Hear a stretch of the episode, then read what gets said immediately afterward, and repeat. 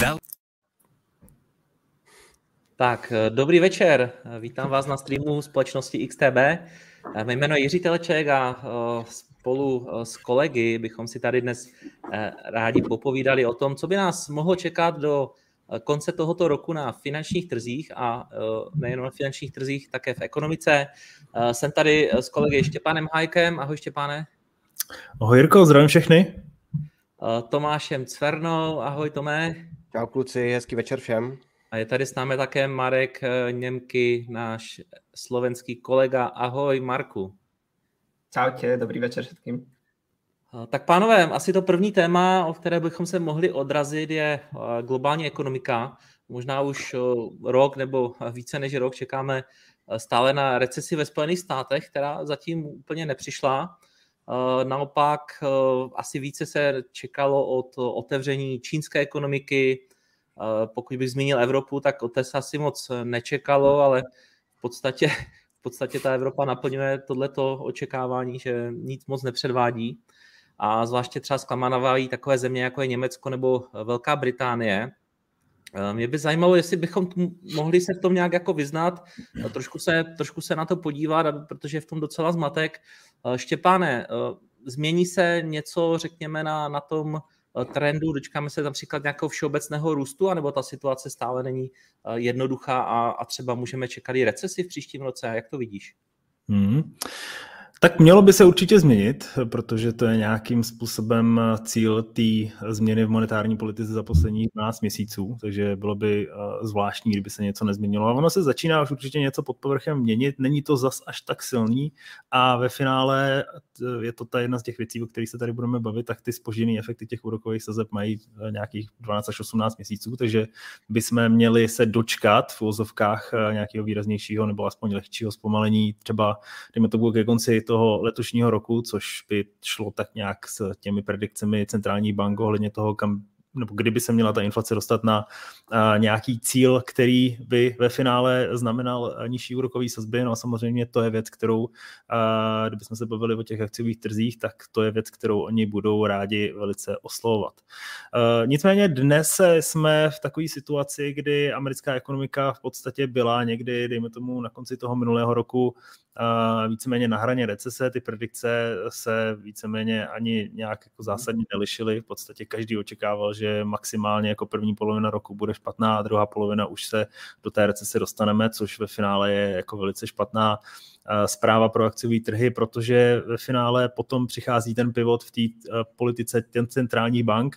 No a ten pivot nepřichází z toho důvodu, že by všechno bylo v pořádku, ale na druhou stranu se začíná jako výrazně měnit ten uh, pod povrchem ten faktor, který uh, ve finále drivuje zisky společností, což je ta spotřeba domácností. Takže Aktuálně jsme v takové fázi, kdy se ekonomika, kdybychom se bavili o Spojených státech, ukázala odolnější než Pane, se... možná, promiň, že tě přerušuju, ale poprosil bych právě o obrázek tady z Bloombergu, Eh, kde hmm. už vidíme eh, nějaký, nějaký ten očekávaný budoucí vývoj po jednotlivých kvartálech. Eh, a tady vidíme, že co se týká HDP, tak v zásadě v roce, v těch kvartálech se, bychom, bychom se skutečně neměli hmm. dostat, dočkat nějakého poklesu, alespoň řekněme podle těch základních odhadů, což samozřejmě nevylučuje pokles třeba v nějakých jednotlivých jo, kratších obdobích. Ale souhlasíš v podstatě s tady s tímhletím třeba výhledem, že bychom se třeba té recesi mohli tak tak vyhnout?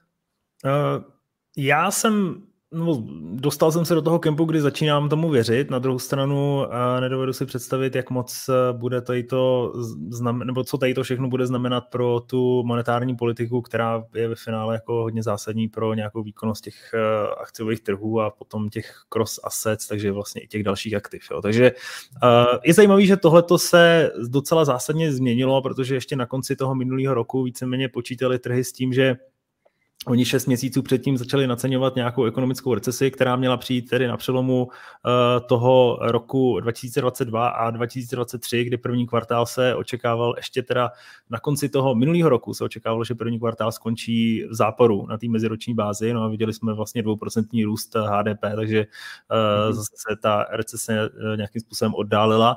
No ale když na to koukám teď, tak uh, ono samozřejmě jako asi se ty analytici nikdy netrefí, na druhou stranu uh, jako může se stát, může se stát cokoliv, protože ten fundament víceméně, kdybychom se podívali vlastně na ty dva zásadní segmenty, a tady tím už dokončím ten svůj monolog, tak eh, ta ekonomika stojí z nějakých 70% na sektoru služeb a sektor služeb na těch předtihových indikátorech a v trhu práce a ve finále to potvrzuje i ta inflace, zůstává velice robustní. Na druhou stranu ten výrobní sektor i si tou recesí už prochází teď, takže uh, může se klidně stát, že, že se tak nějak jako odrolujeme zpátky do nějaký lehké expanze, ale určitě by dávalo smysl, kdyby, eh, nebo dávalo by smysl, eh, je určitě jako na místě, aby jsme se dočkali nějakého výraznějšího eh, zpomalení té ekonomiky někdy v horizontu těch jako 6 až 9 měsíců. Tome, jaký je tvůj pohled na recesi ve Spojených státech? Nebo máš nějaký širší komentář v té ekonomické situaci? No já si myslím, že v Americe se ta aktuální situace v těch následujících měsících určitě nezlepší a je to dáno uh, tím očekáváním od uh, amerického Fedu, protože ten neustále tvrdí, že by uh, chtěl zvyšovat tu rokové sazby navzdory tomu, že udělal v úvozovkách jestřábí pauzu na tom minulém zasedání, nicméně na konci července bude další a tam už se počítá s dalším utahováním měnové politiky, což si myslím, že by tu americkou ekonomiku do recese mohlo Eh, s velkou, pravděpodob, eh, velkou pravděpodobností poslat. Jo. To, co říkal Štěpán, to, co tady konec konců vidíme i před sebou, eh, teď už ne, ale viděli jsme před malým okamžikem tu tabulku z USA. Já ti to tam vrátím, já ti to tam jo, vrátím. Jistě, děkuju. tak co to, to, co vidíme tady před sebou, tak je vlastně nějaký odhad a analytici se velmi často v tom odhadu netrefí, Štěpán měl pravdu v tom, že ta americká ekonomika je uh, závislá víceméně na uh, sektoru služeb, ve kterém je ta situace o něco málo lepší než v tom výrobním sektoru.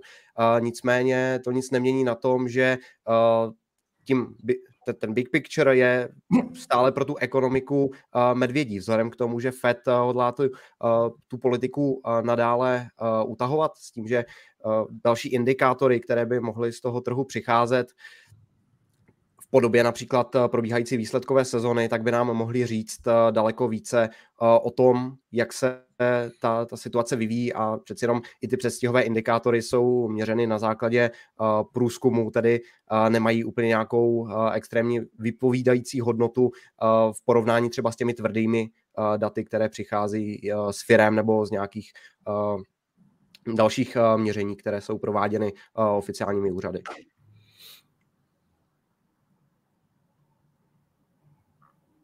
Jirko, Jirko máš vyplý mikrofon. Pardon, já jsem se musel odkašlat a zapomněl jsem. Marku, rád bych se tě zeptal taky na, na, tu, na to, jestli věří, že ta recese nakonec do Spojených států přijde, ale také bych se rád využil trošku tvého Eh, řekněme, postavení tam v, v eurozóně, eh, kde Slovensko je a trošku se taky podíval na Evropu, jak to vypadá vlastně s úrokovými sazbami v, v Evropě. Eh, máš tomu komentář? No tak určitě vlastně. Teraz můžeme vidět současné úrokové sazby na nějakých 3,75% od ECBčky. Očakávajú sa vlastne minimálne, tuším, ďalšie dve zvýšenia na, na ďalších dvoch zasadnutiach takže budeme tu mať ďalších 50 bazických bodov. A na druhej strane uh, ekonomika ostáva nám stále silná, aj keď uh, pred pár rokmi možno by uh, nejakí analytici očakávali, že, že vysoké úrokové sadzby tá eurozóna v podstate neprežije kvôli vysokému zadlženiu krajín, ako je Taliansko a Grécko. Uh, zatiaľ na podstate ten, ten rast ostáva, ostáva silný, respektíve pozitívny aj keď mhm. tú technickú recesiu už, už, sme, už sme nejako mali cez tie dve kvartály po sebe záporné, ale v podstate oča- analytici ďalej očakávajú uh, nejaký pozitívny vývoj v tej, v tej reálnej ekonomike. Infláciu jak... sa nám postupne... No, kľudne povedz. Ne, ne, jenom by mě zajímalo, čím si to vysvětluje, že v podstatě nám výrazně rostou ty sazby, ale pokud se podíváme na nějaké třeba požadované výnosy třeba z řeckých dluhopisů nebo z italských, tak uh, vidíme, že tam to není zatím nic jako tak hrozného, co by ty země neustály. Jak je možné, že ty, že ty výnosy tam zůstávají relativně na příznivých úrovních? No tak to je veľmi dobrá otázka. V podstate Grécko, Grécko je také špeciálne, pretože U nich sa tuším nedávno menila vláda a tá vláda vyzerá byť uh, dosť v podstate taká uh, kvázi šetrná a na dlh zamerená a v podstate sa snaží ten, ten dlh nejako ďalej skonsolidovať, uh, čo investori vnímajú pozitívne. Uh, Taliansko je však opačný príbeh, kedy tam vlastne je nová premiérka Meloni. Um, zatiaľ uvidíme, čo, čo prinesie jej hospodárenie a ako bude narábať vlastne s tým dlhom a, mhm. a asi tak nějak, no. Možná já, Jirko, jestli bych mohl jenom reagovat. Tady jako mě napadla uh, jedna věc, a to sice, jak Mára zmiňoval ty odhady analytiku, jo, zase budeme tady střílet do vlastních řad, ale že jsou analytici poměrně optimističtí vzhledem k uh, tomu růstu uh, evropské ekonomiky. Ta je na rozdíl od té americké spíše uh, orientovaná na ten, uh, na ten výrobní sektor. Eh, který třeba i podle měření, podle nějakých předstihových indikátorů, ať už je to eh, souhrný indikátor z eurozóny nebo například eh, z Německa, které v tom celkovém měření má hodně velkou váhu, tak tam vychází ta data poměrně negativně. A to, že se v eurozóně bude v následujících měsících dle mého názoru dařit o něco hůř než v Americe, tak to ještě potvrzuje Čína, jo? protože vzhledem k tomu, že Evropská unie má poměrně pevné vazby, pevné obchodní vazby s Čínou, tak eh, je na ní eh, závislá z hlediska eh, importu i z hlediska exportu. To znamená, že pokud bychom měli porovnat ten následující vývoj v Evropě a, v Americe, tak si myslím, že Evropa na tom právě kvůli tomu zhoršenému nebo té zhoršené kondici Číny bude o něco málo hůř. Takže i tady jsem trošku medvěd, což je takový kontra, kontra názor, co zaznělo tady od Marka. Eh, hele, dobře, že jsi to zmínil tu Čínu, protože ta je určitě hodně zajímavá, hodně se od ní čekalo eh, po tom, eh, tom znovu otevření čínské ekonomiky, ale začíná to postupně uvadat. Dokonce už se teďka objevují články, že Čínu čeká deflace, což hmm. skutečně jako je, řekněme, takové paradoxní v tom vysokoinflačním světě, ve kterém se třeba my teďka pohybujeme. Uh, tak by mě ještě zajímalo, jestli třeba, uh, Štěpáne, má, máš jako nějaký výhled na to dění v Číně, protože samozřejmě uh, pokud Čína se nějakým způsobem zastaví ten, ten svůj relativně vysoký růst, pokud se podíváme a zařadíme už třeba někde k těm vyspělejším ekonomikám, tak to určitě bude globální ekonomiku bolet. Globální ekonomik to bude určitě bolet. Ona ve finále s tím trošičku počítala a ty trhy to zaprajsovaly někdy na přelomu roku, kdy přicházel vlastně ten reopening eh, Číny nebo to znovu otevření po těch covidových lockdownech. Nakonec se teda ukázalo, že se ta spotřeba těch čínských spotřebitelů eh, koncentruje především v sektoru služeb, takže vlastně jako žádný, eh, žádný překvapení tam něco, co by jsme neviděli vlastně globálně po celém světě, protože ten svět se víceméně přezásobil tím zbožím, a, a to i tomu, že to bylo hrozně drahý. A teď vlastně eh, se ta ekonomika jako nachází ve fázi, kdy bude potřebovat nutně nějaký stimul, nicméně otázka velká pro čínskou administrativu, eh, jaký ten stimul ona teď zvolí, protože na tom fiskálním stimulu, který uh, ona vytvořila nebo dostala do té ekonomiky během toho covidu, tak na tom ona furt stále jede. Ty monetární stimuly se už nějakým způsobem rozjeli, jsou dle mého názoru jako docela mírní zatím, začí, snaží se nějakým způsobem stimulovat ty banky, alespoň hmm. aby začaly dávat ty, ty, ty úvěry, i když oni na meziroční bázi jsou navzdory nižším sazbám, než byly minulý rok, tak na meziroční bázi jsou myslím, že nějakých 15 nebo 20% dole. Takže spotřebitelský a podnikatelský úvěry. Takže vlastně se nedaří tu ekonomiku nějakým způsobem stimulovat. Samozřejmě se nabízí otázka, jestli to nedopadne podobně jako v Číně, teda pardon, v Japonsku, kde v podstatě i přes všechny ty stimuly se ukázalo, že jako jednoduše to ne, nemusí, být, nemusí být úplně ta správná cesta a hmm. možná, že ta nejlepší správná cesta je nechat tu ekonomiku, aby si prošla tím ozdravným procesem a nějakou uh, lehkou recesí.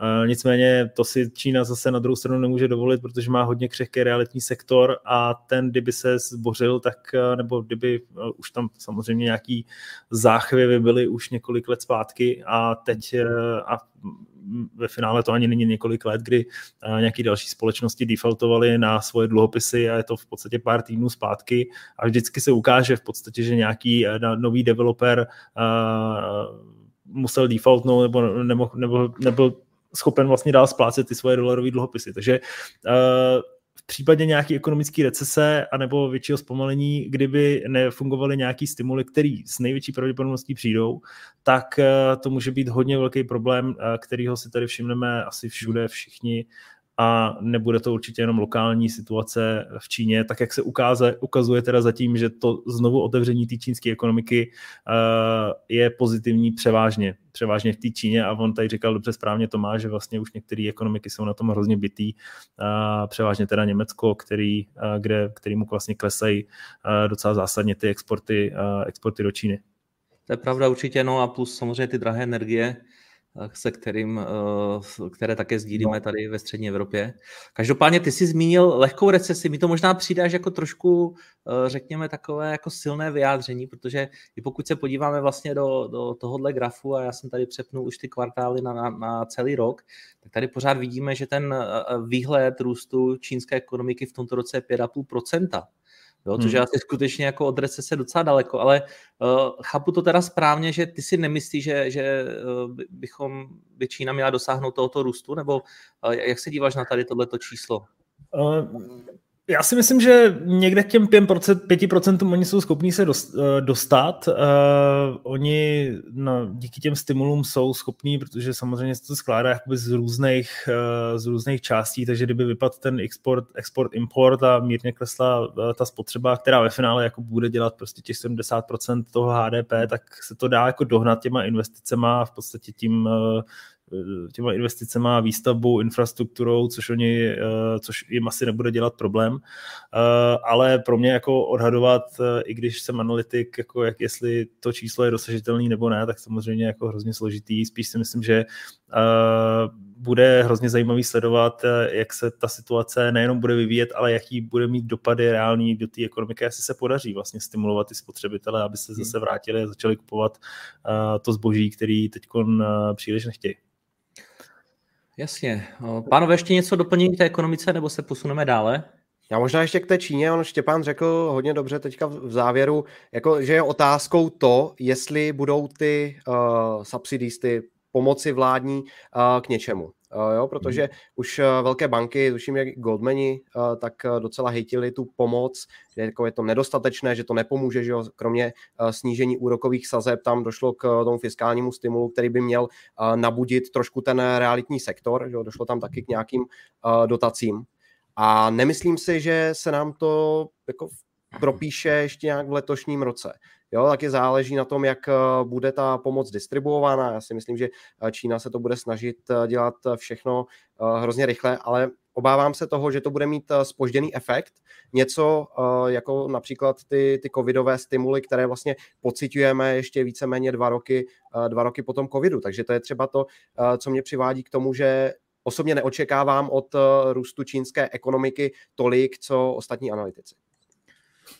OK, pánové, pojďme se podívat na inflaci, protože to je určitě jeden z fenoménů toho posledního roku a uh, myslím si, že to stále nekončí, když uh, přece jenom jsme svědky toho, jak se postupně nám ta čísla zlepšují. Uh, aktuálně ve Spojených státech, uh, t, uh, kdy to bylo, uh, pardon, v úterý, tak byla zveřejněna zajímavá, zajímavá čísla, pokles na 3%, Eh, měli jsme tady také dneska dokonce, tuším, to bylo v Česku, pokles na 9,7%, aspoň te, mluvím o těch meziročních, eh, meziročních číslech.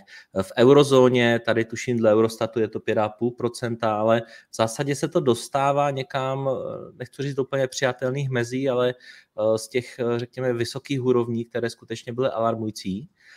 No a samozřejmě v je otázka, jakým způsobem se to bude vyvíjet dále a kdy můžeme dosáhnout nějakých těch cílů centrálních bank. Takže to je, to je můj dotaz e, na vás. E, možná, Štěpáne, jak to vidíš? Dosáhneme, kdy dosáhneme těch, těch cílů, ať když se podíváme na ty největší ekonomiky, případně na Česko? No recese by nám pomohla, to by bylo, uh, vlastně vyřešilo nám tady ten problém. A každopádně, kdyby jsme teda nepočítali tady s tou pravděpodobností, jakože uh, nemůžeme ji samozřejmě vyloučit, tak uh, teď vlastně my se dostáváme do, tý, do toho období, kdy to nejlehčí máme za sebou a teď nás čeká vlastně ten, ten těžší boj, protože statisticky, my jsme se o tom bavili vlastně na tom vysílání, tak my máme za sebou teď ty období, kdy, se, kdy jsme se porovnávali vlastně s tou vysokou srovnávací základnou a jednoduše statisticky nestačilo, no, nebo nemuseli jsme k tomu udělat, nebo my, my jsme museli dělat nic, ale uh, nebylo potřeba jako příliš k tomu, aby se ta inflace dostala uh, na ty nižší úrovně. Nicméně teď, když se vrátíme k tomu, co jsem vlastně třeba říkal na začátku, že ta ekonomika jako zůstává odolná a vykazuje na té meziměsíční bázi nějaký eh, růsty inflace, dejme tomu eh, v horizont nebo v tom rozpětí 0,1 až 0,3 tak to uh, jsou úrovně, které nedostanou tu inflaci k tomu inflačnímu cíli. A teď samozřejmě jakoby americká centrální banka bude mít, a ve finále ECB má ten stejný problém, uh, bude mít největší problém uh, vlastně dostat dolů tu jádrovou inflaci, která zaostává, nebo ne zaostává, ale je v tuhle tu chvíli už výrazně výše, než je právě ta headlineová inflace. No a tam si myslím, že s tou odolnou ekonomikou a pokud budeme neustále vlastně sázet na ten soft landing nebo no landing, tak uh, i ve finále jako ten stagflační scénář jako uh, udržuje nějak, uh, nějakým způsobem spotřebu a spotřeba samozřejmě stimuluje inflaci a, a nemáš v té ekonomice až na uh, meziroční změnu, uh, ať už komodit nebo uh, automobilů a hmm. energií, tak nemáš vlastně žádný uh, výrazný protiinflační tlaky. Takže tam si myslím, že bude uh, dost jako zásadní problém uh, sám jako nedokážu úplně říct, eh, jestli s nějakou, dejme tomu, jako lehce expandující ekonomikou, což se očekává eh, v tom letošním roce, tak eh, jestli je možný dostat inflaci z nějakých jako 5% až na, dejme tomu, 1,9 a ten boj bude bude vlastně vyhraný. A nicméně zase se vracíme k tomu, že ty spožděné efekty těch úrokových sazeb se musí někde ukázat a nebude to jenom trh s bydlením a trh s použitýma automobilama, protože to je vlastně nejvíc senzitivní na ty úrokové sazby, ale budou to vlastně i ty další segmenty, další ty kapsy té ekonomiky, které by měly tady na to nějakým způsobem začít reagovat. No a samozřejmě musí se to projevit v té nižší spotřebě a to je něco, co už by hmm. jako obhajovalo vlastně ten, ten case té uh, recese, takže uh, může se to klidně stát, že te, k té dvouprocentní inflaci dostaneme někdy, uh, dejme tomu v první polovině uh, roku 2024, ale nebude to úplně zase tak jednoduchý, takže největší pravděpodobností my musíme použ- po, počítat vlastně s tím uh, scénářem z té stagflace, o který jsme se tady bavili někdy minulý rok, že by to mohlo přijít a uh, to si vyžaduje vlastně vyšší sazby po delší dobu. Marku, dokázal bys třeba srovnat tu situaci právě, která je teďka ve státech eh, s tou situací eh, v eurozóně, eh, pokud bys to třeba porovnal, nebo jak, jak se na to teďka aktuálně díváš na ten vývoj? Tak my jsme tu mali v podstatě aj problém s, tým, s tou manufakturou, kedy, kedy to PMI nám dost výrazně klesalo, čo, čo pomaly pokladalo celú, celú nemeckú ekonomiky, ekonomiku ako ťahuňom v podstate celej eurozóny. A teraz vlastne prichádzajú už pomaly lepšie výsledky, čo sa týka, čo sa týka toho, tej výroby a sektor služieb znova ostáva silný, takže otázkou bude skôr ako, ako spomaliť um, to míňanie spotrebiteľa a ako v podstate dostať tú, tú infláciu uh, dole cez, cez to consumer spending, takže v podstate cez, cez tie výdaje domácnosti. Ale platí teda pořád, teda, jestli tě můžu přerušit, že že vlastně ta ECBčka tak nějak jako kdyby vlaje za, to, za tím, co dělá Fed a tím, že Fed vlastně teďka má třeba už nějakou tu pauzu v tom růstu sazeb za sebou, teďka aktuálně teda asi na tom červencovém zasedání bude zase zvedat, tak jestli je Evropská centrální banka uh, už se třeba dostává k nějakému tomu výhledu, že, že by tenhle ten cyklus růstu sazeb mohl skončit, anebo pořád prostě je tam jenom ta lajna vzhůru? No ono v podstate teraz prichádzajú samé tie jastrabie komentáre, čo sa týka aj ECBčky a čo sa týka aj, aj tej, toho Fedu, keďže oni musia mať uh, silný komentár, čo sa týka zrazenia tej inflácie. Mm-hmm. Keďže očak- inflačné očakávania sú v podstate tiež veľmi dôležité pri určovaní inflácií, uh, aby sa to dostalo v podstate do mysli spotrebiteľa. Takže v súčasnosti si nemyslím, že, že Christine Lagardová by mala uh, v najbližšej dobe um, komentovať nejakú pauzu alebo v podstate očakávať nejakú pauzu na, na ďalších meetingoch a na ďalších zasadnutiach, čo budú mať. Takže predpokladám, že, že ta pauza zatiaľ nenastane. A no, takže máme, vlastně máme 395, teďka máme taky, že na konci júla vlastně, července, tak máme další zasedání Evropské centrální banky, takže tam se asi dostaneme na tu čtyřku, no a, a ten výhled zase na tom dalším zasedání je teda další, další růst. Tak, tak by to mal být. OK. Tome, napadá ti něco k tomu, co tady zaznělo? No k té inflaci asi to, že pokud se něco vyloženě nepodělá na komoditním trhu, tak jako nějaký výrazný růst asi očekávat uh, nemusíme. Takže už jsme na té správné cestě. Nicméně velkou neznámou pro mě nejen v eurozóně, ale i uh, v rámci Spojených států zůstává trh práce. Nechci věřit tomu, že když máme obou, v obou těchto uh, lokalitách poměrně nízkou míru nezaměstnanosti a během celého toho období sledování uh, té uh, relativně vysoké inflace poměrně velký růst mest, že se to do té ekonomiky nepropíše. A to si myslím, že je další z těch uh, zpomalených indikátorů, které se ukážou až později. Nicméně ten krátkodobý výhled na tu inflaci u mě zůstává podobně jako u Štěpána, že půjdeme spíše dolů. Uh, souhlasím taky s tím, že je potřeba asi nějaká recese, aby uh, ta inflace šla uh, dolů rychleji. S tím, že Fed bude muset nyní pracovat s tou jádrovkou. Jo? Že ta pardon, headlineová inflace už je na těch zhruba 3%, to znamená, že Fed už by si mohl říct, máme splněno, Zase hmm. si říkám, jestli přeci jenom tu ekonomiku trošku více nepřidusit, a než naopak eh, zvyšovat úrokové, eh, pardon, eh, začít rychle snižovat úrokové sazby, tak jak to dneska naceňuje trh. Čím si myslím, že se, že se hrozně mílí, protože ze strany Fedu přichází pořád komentáře, že ta monetární politika bude utažená po delší dobu. A tady, když se podíváme, Jirko, díky, že jsi to zapl, vidím, že prosinec, prosinec už tam máme zaceněný nějaký růst. Ne, tam už je pokles. Se tady blbě zobrazuje. Hmm. 13. Tady... prosince tam vidím minus 33,9%. Tady už máme určitý pokles, ano. Dokonce. Jo, je to prosinec, jo, promiň, já jsem se tady, jo, se mi to špatně vykreslilo. No, uh, trh počítá s tím, že by ty sazby mohly jít dolů už v prosinci, což uh, za mě... Počkej, prosím tě, teď jsem tě, eh, teď jsem tě mystifikoval, já jsem se tady, byl jsem o rok, uh, o rok napřed. Jo, Pokud se podíváme na prosinec tohohle roku, uh, tak uh, ten trh očekává ty sazby někde, někde na těch současných úrovních. OK, takže už bychom měli být uh, cestou z kopce. Jo, ano. protože zvýšíme, zvýšíme na, uh, že jo, v červenci a potom už by se mělo snižovat. No, uh, každopádně i přesto, že bychom se nacházeli na té dnešní úrovni, tak si myslím, že to snižování je pořád přeci jenom uh, předčasné, nebo přemýšlení nad tím, nad tím snižováním je dost, dost hmm. předčasné. Okay. To té ekonomice může docela, docela vymstít právě v těch, v těch, v těch následujících kvartálech, následujících letech.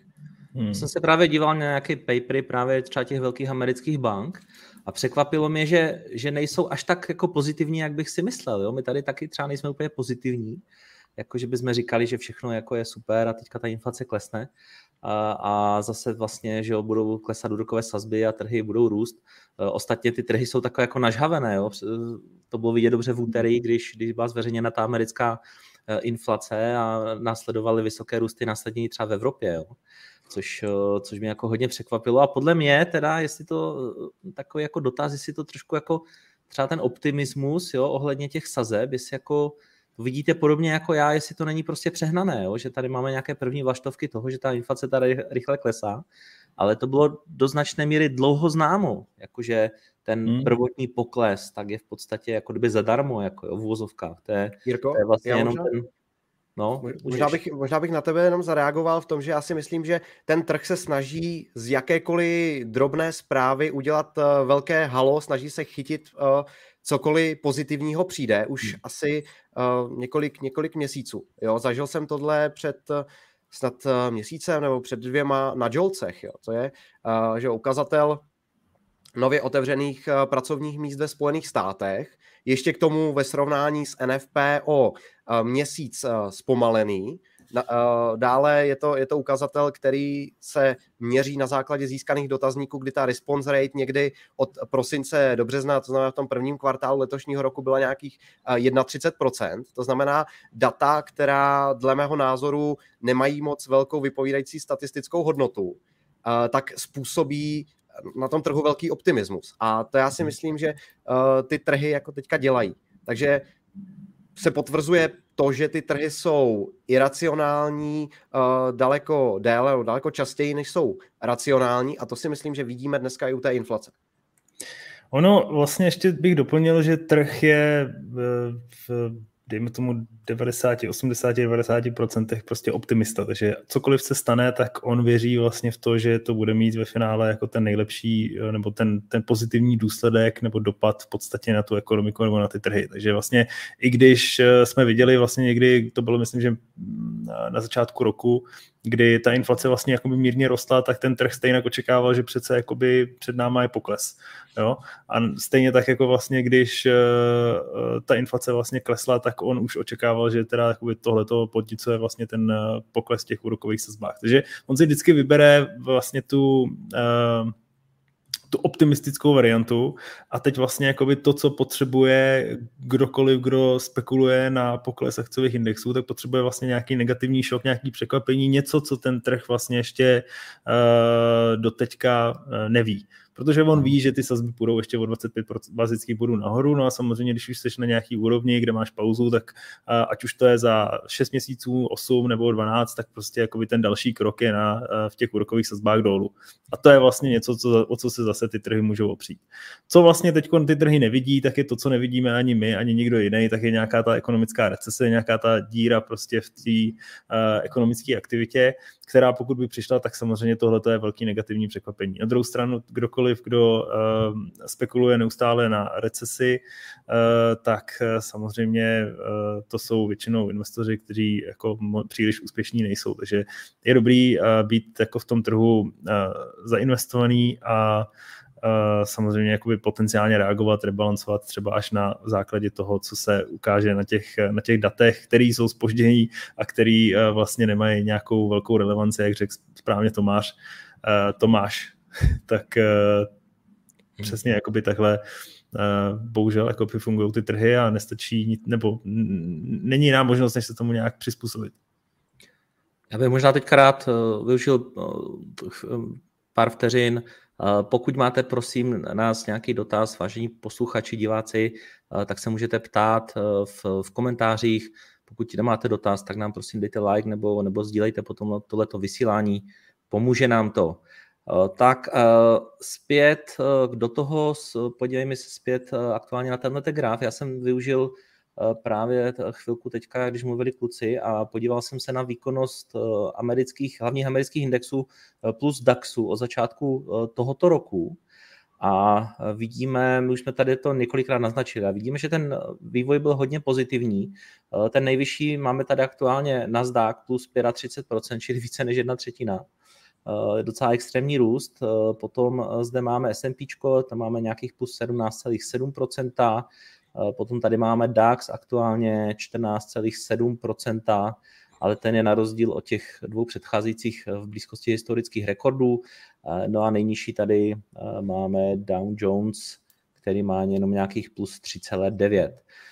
Marku, možná dotaz na tebe, vidíme tady tyhle ty růsty a takový jako dotaz za všechny peníze od, ode mě na tebe je, jestli můžeme podobné růsty třeba čekat i v té druhé půlce roku. No tak v podstate, uh, ja mám pripravené aj nejaké štatistické zhrnutie, tak neviem, či by sa dalo uh, nazdieľať obrazovku. Uh, Určitě, běž, běž do toho a ukáž nám to. Tak, nevím, povedz mi, keď to vidíte. Uh, vidíme, ale možná zkus to ještě trošku zvětšit, jestli... Jo. Jo, takhle je to super. Vidíme. Tak v podstate toto je štatistické shrnutie, toto je tuším za 90 rokov výnosnosti ročných S&P a je to v podstate histogram tých četností a preložené je cez to normálne rozdelenie, čo je v podstate taký, taký štatistický, taká štatistická distribúcia, ktorá teoreticky zachycuje e, tú distribúciu tých výnosov. E, čierna, možná, čierna jestli, podstatě... nerad bych tě uh, přerušoval zbytečně, ale přece jenom možná ne každý úplně tomu rozumí, jestli bys to fakt jako mohl skutečně, aby z, z toho Eh, naši posluchači něco měli nějak, nějak to zjednodušit, to vysvětlení toho, co, co vlastně vidíme. Jde to? No tak v podstatě ta, ta čierna, no jasně, zkusím. Ta čierna čára je v podstatě aktuálna výnosnosť. Teda na osi X máme, máme uh, výnosnosť ročnú, priemernú. Ano, takže to je nějakých rokoch. třeba 18, jo? 18%. Jo, takže za S&P je to v podstate nejakých 18%. Áno. Uh, a tá distribúcia nám v podstate hovorí, že v podstate my už sme za nejakým priemerom ročným mm-hmm. ďaleko a pomocou toho si vieme vypočítať napríklad uh, štatistické pravdepodobnosti, ako by, nám to, ako by nám to malo vyzerať do konca roka. A v podstate ďalší narast na S&P uh, podľa mojich výpočtov je to z 30%, a napríklad na, na Nasdaqu to už je len nejakých 20%. Počkej, takže co znamenají ty procenta teda z 30%? Aby sme videli ďalší narast, tak je to v podstate z 20% pravdepodobnosti. OK. Tým pádom, že tým pádom skôr predikujem, no predikujem, štatistika, štatistika ukazuje, že je väčšia pravdepodobnosť, že budeme od dneska klesať ako rásť. Aha, a to máš statistiku za, za jaké roky? Od, od, od kdy? No, S&P, je za 90 a mm-hmm. Nasdaq je tuším za nejakých 50, keďže mám len 50 ročnú históriu na Yahoo Finance. Jasne. A ten Dow Jones je za 30.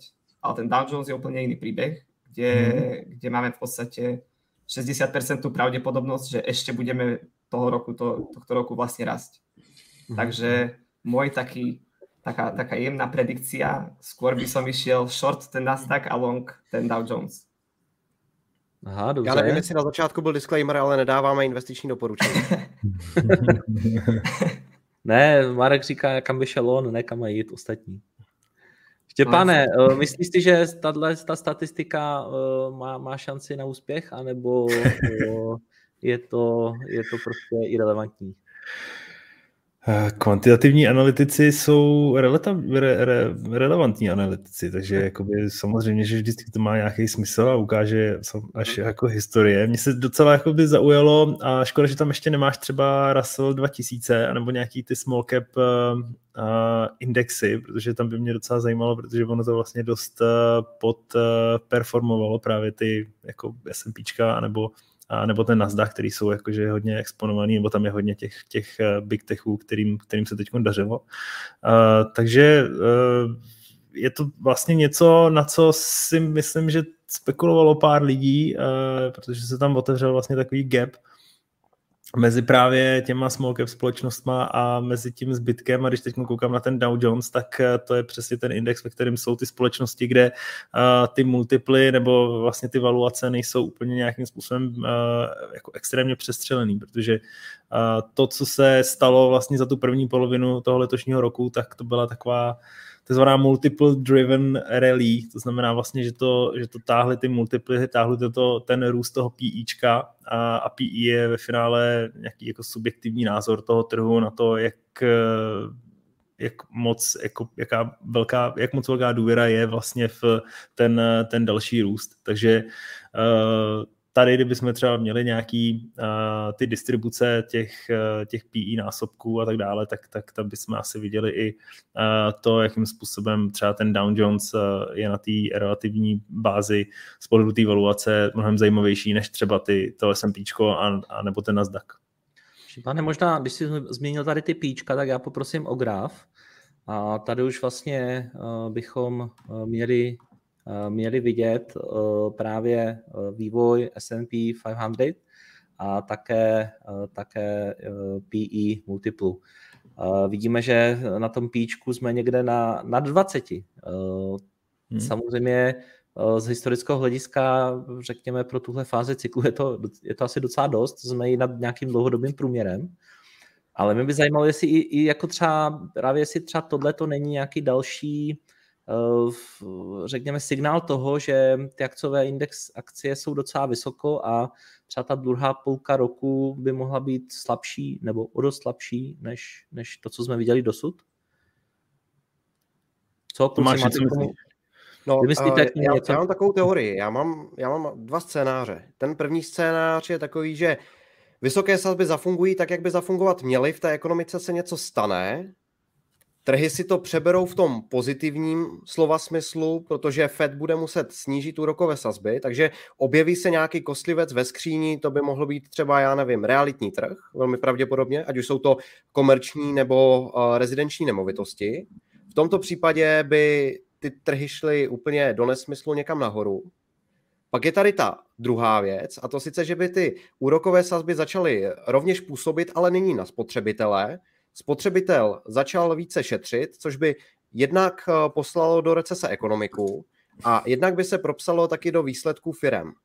A tím, že by firmy vykazovaly uh, poměrně negativní výsledky, navzdory tomu, že ta srovnávací základna z toho loňského roku je už poměrně nízko, a pokračoval by ten trend poklesu zisku S&P, jaký máme možnost sledovat eh, teď, tak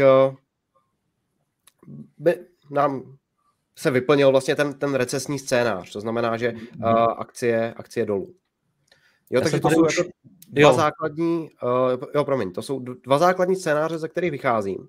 Nicméně uh, říkám si, že tady opravdu jenom ta recese by dokázala ty bíky zastavit. A já už tady v návaznosti na to odpovím na, na, na otázku, kterou tady máme ohledně AI bubliny v Big Techu. Jestli je tohle dlouhodobě udržitelné. Já osobně si myslím, že uh, aby firmy vyrostly jenom na, uh, na tom, že uh, je tady rozšíření nějaké technologie, která je ještě víceméně ve svých začátcích, byť už je poměrně hojně využívána, tak nepředpokládám, že by toto mohl být jeden z aspektů nějakého pokračujícího růstu, protože pak jsou tady ta tvrdá data, která přichází právě třeba v souvislosti s těmi úsporami těch spotřebitelů, tedy poklesem ziskovosti firm. Mm-hmm. Jenom uh, ještě se vrátím k tomu na začátku, jak, jak vlastně jsme se tady bavili o tom uh, píčku, tak uh, tady vlastně už můžou diváci naši vidět právě srovnání vývoje indexu S&P 500, uh, Dow Jonesu a také Nasdaqu a odpovídající uh, uh, multiply PE, takže na, na S&P máme nějakých aktuálně 20,4, uh, na Dow Jonesu, přes, přestože jsme se dívali, že ten růst byl letos významně nejnižší, tak máme taky 18,9. A co se týká Nasdaqu, tak tady jsme na 37. Uh, jak, jak třeba vnímáš ty, Štěpáne, ten, ten rozdíl, jako jo, že, že ty technologie prostě všechno převálcovaly v tomto roce a uh, taky řekni prosím, jestli souhlasíš s Tomášem, že, že prostě už by to mohlo být jako hodně vysoko a, a v té druhé půlce roku uh, máš hmm. nějaký scénář dalšího vývoje? Tak kdybych si měl typnout, jestli ty technologické akcie budou na konci roku níž anebo výš, než jsou teď, tak bych si typnul asi, že spíš budou níž. Eh, na druhou stranu eh, nevidím úplně ten jako zásadní důvod toho, proč by ty indexy jako měly nějak extrémně spadnout, protože uh, když se podíváme na to minulý rok, tak minulý rok to bylo víceméně o nějaký normalizaci, protože ty trhy byly extrémně přestřelený a najednou přišlo něco, s čím uh, zasaž tak nepočítali, protože oni věřili tomu, že Fed komunikoval, že ta inflace bude přechodná a ono se to nějakým způsobem vyřeší samo. Víceméně jsme, uh, nebo podobný takový 2021 vibes vlastně už máme i i, i dneska, že se ta inflace nějak vyřeší a ty sazby my, my stejně dostaneme prostor k tomu to snížit, takže uh, žádný strachy. No a uh, když bych se měl zamyslet vlastně nad těmi technologickými akciemi, tak uh, ty vlastně, když je držíš, tak uh, nemáš důvod je nějak jako prodávat, protože teď se vezou na nějaký vlně něčeho, co, jak řekl vlastně správně Tomáš, tak to už tady vlastně je jako spoustu let. AI používá Google podstatě eh, jako možná dekádu Facebook, eh, další společnosti. Teď akorát to AI eh, dostalo nějaký nový rozměr, protože dokáže vlastně skládat básničky a psát knížky a tak dále. A to je samozřejmě nějakým způsobem jako věc, která výrazně může jakoby pomoct efektivitě a ve finále se odrazit v nějaký ziskovosti těch společností. No a tohle to vytváří samozřejmě obrovský prostor pro nějaký zklamání, takže a to zklamání bude tím větší, čím ty multiply anebo ta důvěra toho trhu bude růst. To je samozřejmě jakoby věc, kterou my asi se nedozvíme možná ani tady ten rok, i když uh, můžeme se jí vlastně ve finále doz, dozvědět, protože uh, ono to má nějakým způsobem fundamentální základy, protože ono uh, to bylo hodně o nějakém sentimentu někdy na začátku roku, ale jakmile přišla Nvidia s tím, že očekává a teď eh, přesně nevím, co, kolik bylo to číslo, ale 50% růst tržeb, kdy mimochodem minulý rok ona Nvidia měla za sebou docela dost špatný rok, ať už v podstatě s poklesem toho gamingu, pak i ty datacentra a obecně vlastně jako se začaly vylepšovat ty supply chainy, tak nebyl tam takový tlak na ten růst těch cen. No a samozřejmě, jakmile přišli s tím, že na základě AI a na základě toho, že ty GPU procesory vlastně zaznamenaly extrémní nárůst poptávky právě z toho důvodu, že vlastně další firmy se bály anebo bojí se toho, že by jim tady ten trend mohl nějakým způsobem uniknout, tak eh, začaly eh, extrémně investovat. To některé firmy na základě toho solidního nebo robustního fundamentu v eh, těch jejich výsledcích, výsledcích se to potenciálně může odrazit, ale jak jsem mluvil o tom potenciálním zklamáním, tak to se, může, to se může ve finále ukázat i v případě té NVIDIA, kdyby se ukázalo, že jednoduše není schopná doručit takový tržby, jaký ona sama očekávala. No a pak už samozřejmě je to jenom klíček od toho, aby ty další firmy nějakým způsobem přehodnotili uh, ty svoje výhledy, uh, jak moc jim to pomůže nebo nepomůže. Ono ve finále ten, uh, ta adaptace toho AI a nějakým způsobem využití toho do nějak, nebo využití toho do nějaký fáze, kdy to skutečně se projeví pozitivně nějaký ziskovosti, což je něco, co pro, předpovídají ty velké investiční banky ve, americký, ve, ve, ve Spojených státech, tak eh, to může trvat eh, mnohem delší dobu, než si ten trh myslí, no a teď eh, bude na to čekat, když na těch T-bills má kolem nějakých 4-5%, T-bills tedy poklenční poukázka, takže vlastně ta bezriziková sazba je 5, 5% a jaký ten růst je vlastně na tom AI teď z těchto těch úrovní. A to je asi ta největší otázka. Eh, já osobně si myslím, že eh, tam bude určitě eh, řada firm, který zklamou. Hmm. Nevím kdy, ale bude tam, budou tam určitě ty firmy, které budou vlastně jako v mezi v tom jako řetězci vlastně mezi tou strukturou a to je právě ta Nvidia, která na tady to může uh, využít a nějakým způsobem profitovat. Díky Štěpáne. AI je určitě téma, které, které jsme taky dneska chtěli probrat. Já jsem si tady v diskuzi všimnul komentáře Juraje Cigányho ohledně VIXu, eh, který se eh, v podstatě mě trošku nasměroval tím, jako tím směrem, že ta volatilita je skutečně v tomto roce jako výrazně klesá a hodně se to taky řešilo, jako co je tím důvodem, protože mají se tady nějakou bankovní eh, krizi, přece jenom prostě ten růst úrokových sazeb tady je, každý čeká na ty efekty, ale v podstatě akciové trhy jsou velmi klidné. Jo?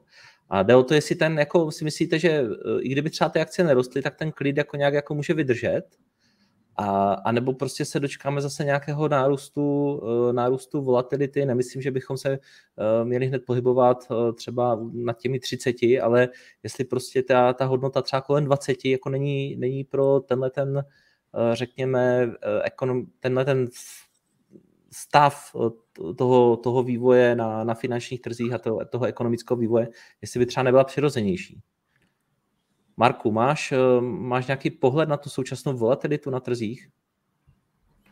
Tak ale k tomu VIXu v podstate uh, tých 13% je dosť málo, aj historicky, aj, aj v podstate uh, teraz uh, na najbližší mesiac, keďže ten VIX v podstate implikovaná volatilita z obcí na, na ďalší mesiac. Um, keďže nám ide tá, tá sezóna výsledkov, uh, som prekvapený, že to vidíme proste na takýchto úrovniach, aj keď je tá kvázi uhorková sezóna teoreticky, že v podstate na troch sa nič nebude diať v tom auguste. Je to dosť pravdepodobné, že v podstate tie odhady tých výsledkov na S&P sú aktuálne, tuším, nejakých minus 7% v priemere na, na ziskoch, čo sa týka medziročne. A v podstate to je z môjho hľadiska dosť taký negatívny, um, také také, také negatívne očakávania. To znamená, že mhm. v podstate čokoľvek sa stane, alebo akékoľvek výsledky budú, tak ten, ten, tie estimates sú fakt, fakt nízko. Hmm, takže si, si to chápu správně, tam... teda, tak, tak, tak si myslíš, že ten VIX by, by na těchto těch nízkých úrovních se nemusel držet? No, ja si myslím, že sa, že sa ani držať nebude. Ako ono ho môžeme takto vidieť ešte chvíľku, ale v podstate ako sa začne viac obchodovať aj na tom trhu, ten VIX, ten VIX pôjde hore a v podstate, keď nám budú prichádzať aj tie tie výnosy, no v podstate tie výsledky z rôznych firiem a budú nejaké prekvapujúce, ten VIX automaticky bude vystřelovat hore. Uh-huh. A když tady zmiňuješ tu výsledkovou sezónu, co nás teďka čeká, ta by vlastně teďka mohla uh, udávat uh, trend uh, v tom minimálně třeba příštím, po příštím týdnu, uh, alespoň teda než, než, začne, než začne ty kola, uh, ty kola zasedání centrálních bank, tak uh, že jo, máme už zítra, tam už jsou nějaké, nějaké banky, uh, důležité firmy i příští týden, uh, očekává se nějaký pokles ziskovosti v tomto kvartále, Eh, nemůže to být něco, co třeba jakoby mohlo zbrzdit tu, ten optimismus na, na trzích? Jestli máš, na to nějaký, no, jestli máš no, na to nějaký, nějaký pohled, nebo v podstatě eh, kdokoliv by se chtěl toho ujmout a sledoval už to, co by nás mohlo čekat? Tak v podstate, jak som pozeral tie, tie hromadné očakávania alebo nejaké tie priemerné, tak teraz to budeme mať eh, minus 7% medziročne na, na eps ale ďalší kvartál už sa očakáva pozitívny. To znamená, že, že mm, tieto výsledky nemusia byť až také dobré, aby to trh nejako, nejako extrémne prekvapilo. Mm-hmm. Ale um, v podstate guidance bude podľa mňa tým kľúčovým, kto, čo budú sledovať tí investori. Rozhodne. A keď, keď ten guidance bude dobrý, respektíve lepší, ako sa očakávalo, tak, uh, tak môže to potenciálne ešte uh, poslať tie akcie vyššie. Ja som trošku mhm. skeptický napríklad voči, voči tej NVD a voči voči tých očakávaniach na, na ich ziskovosti, keďže tam sa očakávajú mm. proste, tuším, 50% na tržbách a 100% na EPS-ku. Čo, čo je dosť, uh, dosť veľký priestor na potenciálne sklamanie. Tak by som to povedal asi. A, mm. Ale zbytok trhu, zbytok trhu je, je si myslím, že viac menej skôr negatívnejšie očakávaný, ako by mohla byť tá realita. Mm-hmm. A co si myslíš, že je tím důvodem, protože uh, přece jenom uh, na jednu stranu tak máme stále prostě třeba vysokou zaměstnanost, lidé mají peníze, asi dokážou stále utrácet, na druhou stranu postupně ty úspory, eh, které tady byly během covidu, že jo, uh, nákulumovány, tak se postupně jako snižují. Ty jsi tam měl vlastně i taky na to nějaké grafy, Nemá, nemáš to teďka nahoru u sebe? Uh, tuším, že mám. Ono Protože... to je v podstatě, Jirko, než to Marek no. najde, jestli bych mohl mhm. jenom pár věcí k tomu VIXu, případně k té NVIDII. Je to tvoje. Já osobně třeba u toho uh, VIXu očekávám to, co jsem už zmínil s inflací. Pokud nedojde k nějakému uh, extrémnímu šoku, tak uh, si myslím, že ten VIX se bude tak jako líně pohybovat uh, v nějaké té range uh, s tím, že pokud by měl přijít nějaký problém s energiemi nebo, jak říkám, uh, nějaká Eh, nějaký kostlivec eh, ve skříně by se měl objevit, tak eh, by to určitě ten VIX dokázalo probudit. S tím, že ještě, ještě zpátky k NVIDII, ono ten růst je založen na vysokém očekávání managementu a to je podobně jako u těch analytiků více, více dáváno spíše pozitivně, protože ještě jsem neviděl management, který by byl bearish na firmu, kterou vede. Působilo by to velmi zvláštně. To znamená, že je dost pravděpodobné, že tady ty uh, odhady nejenom u NVIDIA, ale třeba i u dalších firm z polovodičového sektoru uh, nemusí být naplněny. Ono, uh, totiž když produkuje, produkujete čipy, které se používají pak ve spotřební elektronice, tak je důležité, aby si někdo tu spotřební elektroniku kupoval, aby se dále produkovalo a dále vyrábělo. No s tím, že vzhledem ke covidu a v době covidové, kdy si všichni během lockdownu uh, kupovali spotřební elektroniku, předzásobili se jí, uh, tak si myslím, že ta poptávka uh, po ní už v těch následujících měsících i vzhledem třeba k té vysoké inflaci, k těm vysokým úrokovým sazbám nemusí být tak vysoká, jako tomu bylo dříve. A třeba Microsoft je velmi dobrým důkazem toho, o čem mluvím. Ta doba těch poklesů v oblasti spotřební elektroniky už víceméně začala, protože eh, když se podíváme na výsledky Microsoftu, tak tam vidíme, že ty prodeje ze služeb, které jsou spojené právě uh, s, s počítači nebo se softwarem uh, Windows, tak víceméně jsou v tom negativním teritoriu a klesají nám. Další věc, kterou už asi pak zahájí Mára, tak je vlastně otázka, kde se vzala ta likvidita na tom trhu, že vidíme tak velké růsty, byť jenom u těch technologických firm. Jo, můžeme opět argumentovat covidem, kdy byly nějaké dotační programy, teď s vysokou inflací, s drahými energiemi taky, co se týká trhu práce, tak tam poměrně kontinuálně rostly mzdy, což je taky určitě jedním, jedním z aspektů toho, kde ti lidé mohli nabít ty své úspory a teď už je pravděpodobně pouštějí do trhu nebo část z nich jde do spotřeby, což může být víceméně riziko pro inflaci v tom následujícím, v těch následujících měsících, respektive riziko pro její pokles, kdyby mohly přijít pro inflační tlaky z trhu práce. Nicméně teď už, Máro, jestli máš ty grafy, tak, tak tě nechám prezentovat. Já ještě bych tady no vlastně tak... doplnil, že ten růst na těch akciových eh, indexech, o kterém se bavíme, tak tohle to způsobuje docela zásadní jako wealth efekt. A když eh, máš eh, svoje portfolio od začátku roku o 15 až 30 pokud jsi zainvestovaný v technologiích výše, tak vlastně ti tohle to nebude držet nějakým způsobem zkrátka ve tvojí spotřebě. A teď je otázka, nakolik tohle je něco, co trápí nebo netrápí americkou centrální banku. A plus samozřejmě jsou důležité úspory, ale to už nechám na Markovi. A možná ještě zareaguju na Štěpána určitě jako fair point s tím, s tím efektem, nicméně jak ta psychologie je špatně kvantifikovatelná, tak to asi nedokážeme nějak přesně vyjádřit, ale uh, to je hodně dobrá poznámka. Mm-hmm. Ja ešte by som chcel Tomiku tej NVD, že v podstate uh, áno, mal si 100% pravdu, že teraz už uh, tie, ten kvázi hardware pre pre spotrebiteľov už nie je, nie je takým ťahuňom. Ale v podstate Nvidia má ďalej tie datacentra, ktoré, ktoré rastli uh, úplne parádne. A skôr sa bude teraz zameriavať asi na ten business to business business. Hmm. ale určitě, hele, hmm. určitě jsem uh, bullish na datacentra. Teď je otázka, jak budou reagovat firmy v době, kdy třeba uh, musí propouštět na to přecházet vlastně z toho svého stávajícího režimu na ty, na ty uh, datacentra, na hyperscale a tak podobně. Jo, takže tady je hmm. jako více, více neznámých, ale o tom bychom se mohli bavit uh, celé hodiny. Pojď, pojď na ty household savings. Na to bude potom další streamky, tak. Uh, tak uh, tu je graf v podstate na uh, úspor, úspor domácnosti od roku 2020, od začiatku, kedy začiatok roka je v podstate stovka. Uh, môžeme vidieť presne tie dve spajky, kedy bol, kedy bol uh, lockdown a v podstate tie helikopterové peniaze, ako by sme to nazvali. A to Marko, bolo, a v čem, jaké tady máme jednotky? To je stovka, stovka je dve, uh, rok 2020. To je bazický index. A potom, no, no, bazický. bazický. Okay. A tým pádom v podstate Uh-huh. Teraz sme na nejakých 70% z, z úspor z roku 2020. Tak je to myslené. Uh-huh.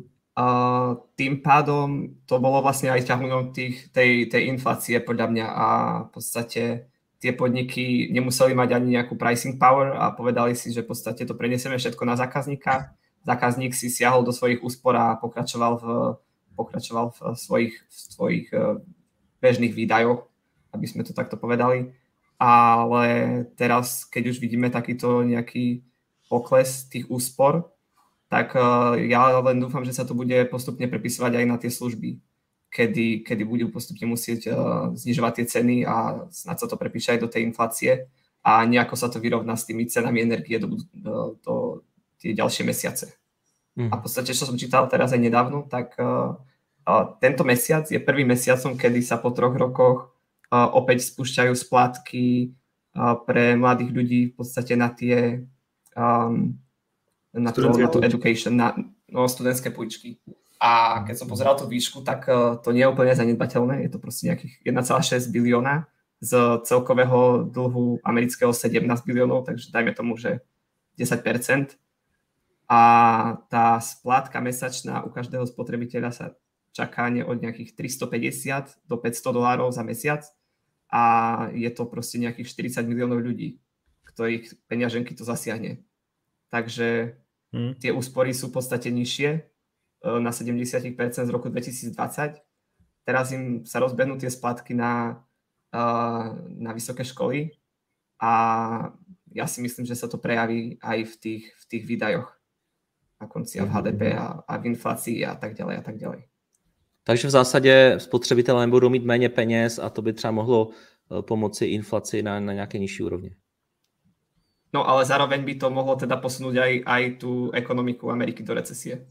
Jasně. Hmm. Takže to je taká, to je taká ako keby dvojsečná zbraň, že na jednej strane je to super, inflácia pôjde, uh, uh, pôjde sa nejako ukľudní, ale, ale budeme tam mať uh, tú recesiu, čo, čo asi možno nikto nechce, alebo aj chce, podľa toho, uh, kto sa na to pozerá teda.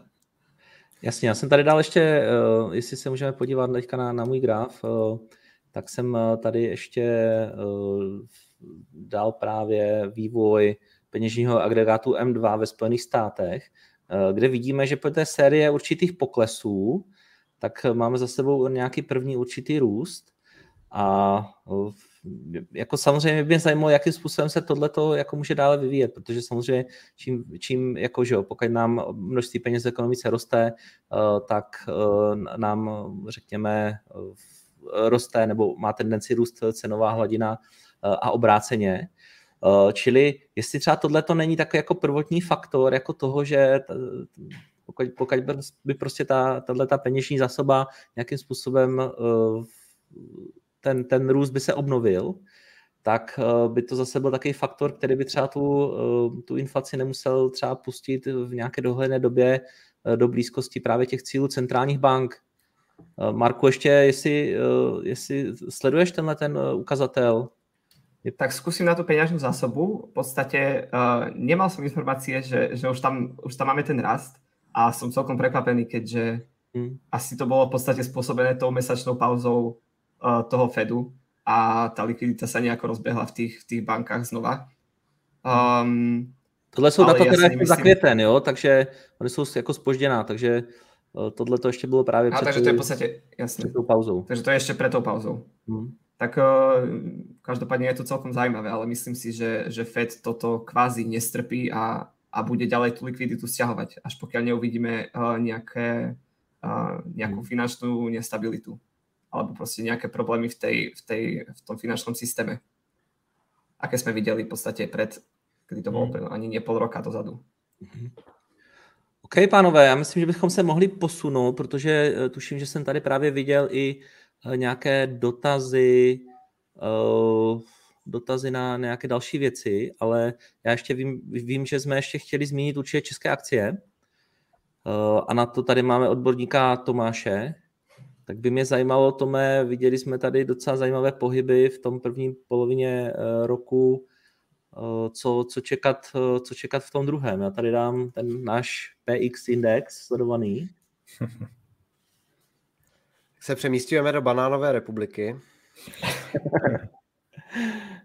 A docela by mě zajímalo, protože teďka to v hlavě nemám, takže já jsem tam srovnával ty, ty růsty těch indexů v zahraničních, tak pokud bychom se podívali na ten, na ten český, tak aktuálně, kde jsme, máme tady plus nějakých 8%, čili nic moc. A mě by zajímalo, jaké jsou to třeba důvody toho, že, že prostě ten index PX jako nenásleduje ty, řekněme, západnější velké indexy a co můžeme čekat prostě v těch následujících měsících. Mně přijde, že eh, vzhledem k tomu složení pražského indexu si tenhle index žije sám svým vlastním životem. Když bys tam ukázal MEMP, funkci Member Weightings, mm-hmm. tak, eh, tak uvidíme tam velkou váhu zastupují uh, jo, zastupují RST, Komerční banka, ČES a ještě víceméně Moneta. S tím, že pražský index je vážený podle tržní kapitalizace. Jo, ČES ještě před tím rozhodným dnem dividendy, kdy se obchodoval nad tou tisíci korunou, tak eh, měl váhu 24%, což eh, je extrém a když vám jedna firma z celého indexu zabírá skoro čtvrtinu, tak potom ta její volatilita ovlivňuje výkonnost toho indexu celého což eh, třeba na západě vidět nemůžeme. Tuším, že v Polsku, co je polská ve 20, tak tam největší firma má zastoupení 14%. Jo, takže já úplně bych eh, mhm. nesrovnával uh, pražský index uh, s těmi západními, to je úplně jiný vesmír, že spíš relevantnější srovnání mi přijde vzhledem k nějakým jako východním indexům, ale ty už nejsou moc zajímavé. Nicméně ČES to je synonymum horské dráhy. Jo, sledujeme tady vlastně to jednání o, o tom jako případném zestátnění, vytěsnění minoritních akcionářů, navzdory tomu, že stát se zlepšil, na jedné straně v té komunikaci, že vyplacení vyšší dividendy nebo ten protinávrh na vyplacení vyšší dividendy oznámil vlastně až po uzavření pražského trhu, za, což jako si zaslouží klobouk dolů. Když vzpomenu na to, co se na podzim řešilo vlastně na Twitteru během, během obchodních hodin a co vyvolávalo uh, pohyby, protože to byly v zásadě kurzotvorné informace. Takže tady z tohoto úhlu pohledu určitě zlepšení, kde uh, na druhou stranu nelze stát, uh, respektive vládu chválit, tak uh, je ten přístup, uh, jaký má k minoritním akcionářům. Ono uh, přeci jenom jde na ní vidět a i premiér Fiala se dříve zavázal, že do poloviny letošního roku bude jasné, co s Čezem. Máme tady nějaký návrh. Uh, já si myslel, že uh, vláda bude více otálet. Konec konců, když jsme tady naposledy vysílali i s Jardou Šurou, tak uh, jsem přemýšlel, že by se uh, mohlo začít o zákonu Lex, nebo Lex 6.2 hlasovat až někdy na začátku příštího roku. Ejhle, zákon už je ve sněmovně. S tím, že ten se tam dostal poměrně zajímavou, poměrně zajímavou cestou, protože nejdřív tam byl uh, Lex Chess 1, který měl v sobě takovou tu kontroverzní informaci uh, ohledně toho, že firmy, ve kterých má stát uh, nějaký, uh, nebo jsou ve strategickém zájmu státu, takže by uh, měli podléhat nějakým úpravám. Tady toto pak uh, nesouznělo s základní listinou uh, práv a svobod, kdy uh, se hledí na všechny uh, vlastníky nějaké firmy, nějakého aktiva jako na rovnocené, to znamená, šlo se to předělávat, vznikl, vznikla druhá verze Lex 6.2 s tím, že nebo pardon, jo, to byla první verze Lex 6.2 a teďka vznikla uh, druhá verze uh, Lex 6.2, která už je ve sněmovně. Ta zase kvůli uh, nějakým asi uh, časovým nezhodám ve vládě neprošla legislativní radou vlády, s tím, že vláda poté, co vytvořila zákon nebo návrh novely zákona, tak ji měla postoupit legislativní radě vlády, což se nestalo. Zákon už je, je už ve sněmovně, to znamená, legislativní rada nemůže zákon dále připomínkovat. Zase na druhou stranu se z ministerstva, eh, co máme, eh, to ministerstvo pro legislativu, tak eh, z něj se ozývá, že stát, vláda s legislativní radou vlády ten zákon v průběhu času nějakým způsobem konzultuje, nicméně to nic nemění na tom, že ta komunikace není, není úplně ideální, protože pokud by tom to aktuální znění prošlo a na valnou hromadu přišlo 66% eh, eh, celého základního kapitálu, což eh, je vlastně povinnost pro usnášení schopnost a na valné hromadě zahlasovalo 75% akcionářů, protože se, proto, aby se ten podíl zestátnil, že by došlo k hmm. zestátnění, tak uh, si to můžeme uh, velmi jednoduše roznásobit tyto dvě čísla a zjistíme, že vlastně z celé firmy by pro uh, zestátnění nebo pro tu transformaci, říkejme tomu, jak chceme, tak hlasovalo 51% základního kapitálu. Takže já si myslím, že ten zákon, jak je dnešním, v dnešním rozpoložení, tak by nemusel být obhajitelný u soudu, protože ono přeci jenom rozdíl je vytěsnit 10% akcionářů a 49% hmm. akcionářů. Každopádně... Tome, promiň, že tě předušu, ale když tady máme jako ten výhled, tak máš jo, to nějak... Jasně, já jsem se chtěl vrátit jo, k té otázce. Já jsem se chtěl vrátit k té otázce, protože to je Tady ten uh, politický background je základ uh, toho, co můžeme očekávat do následujících měsíců. Vzhledem k tomu, že zákon už je ve sněmovně, tak si myslím, že do konce roku určitě dojde k nějakému, eh, nějakého úpravě, případně schválení, eh, s tím, že by se už třeba na začátku eh, příštího roku mohlo hlasovat o nějakém, o nějaké transformaci. A vůbec si netroufnu říct, v jaké podobě by ta transformace měla být, protože existuje, existuje více scénářů. Takže ten můj výhled na ČES je více takový jako spekulativní, že já už ten Čes kvůli té nejisté budoucnosti nevnímám jako investici, ale vyloženě jako horskou dráhu, která by mohla být třeba i s nějakou finanční pákou docela sranda. Ale musí to být. Ale já, já, já, já si tady uh, dovolím uh, nějaký dotaz, protože mě by zajímalo, uh, jak teda dopadne ten minoritní akcionář, pokud teda dojde k rozdělení toho, tomu čezu, toho Česu, tak uh, co bude vlastně muset udělat stát uh, s tou výrobní částí, kterou bude chtít jako stáhnout, tak bude muset uh, i tady v tom případě zaplatit nějaký premium, z té aktuální ceny těm minoritním akcionářům, nebo prostě udělá nějaký, nějakou výhybku a vymyslí něco dalšího? Ale úplně si nemyslím, že by měl platit, nebo ne, že by měl, ale uh, že zaplatí nějakou velkou prémii, protože když by stát chtěl uh, získat celou tu firmu nebo její část, tak se musí opírat o znalecký posudek, který už tuším nějak byl v registru smluv, že by KPMG mělo dělat ocenění aktiv a celkově, celkově ten výhled. To znamená, že nějaký znalec přijde s tím, že za nějakou sumu může to být 12, může to být 14, nechci tady házet nějaká random čísla, tak navrhne odkoupení a ten soud, který o tom bude rozhodovat, tak k tomu jisté míry může, může přihlédnout, což samozřejmě zase může vést k nějakým eh, sporům a to může se eh, minoritář a, a stát eh, nedohodnou, protože minoritář to bude chtít za hodně, stát za málo a tak od toho je tady ten nezávislý soud. Já jsem zrovna ten, který věří v nezávislost tuzemské justice, takže jeho rozhodnutí nebudu spochybňovat, nicméně může to prodloužit celý ten proces toho případného odkupu.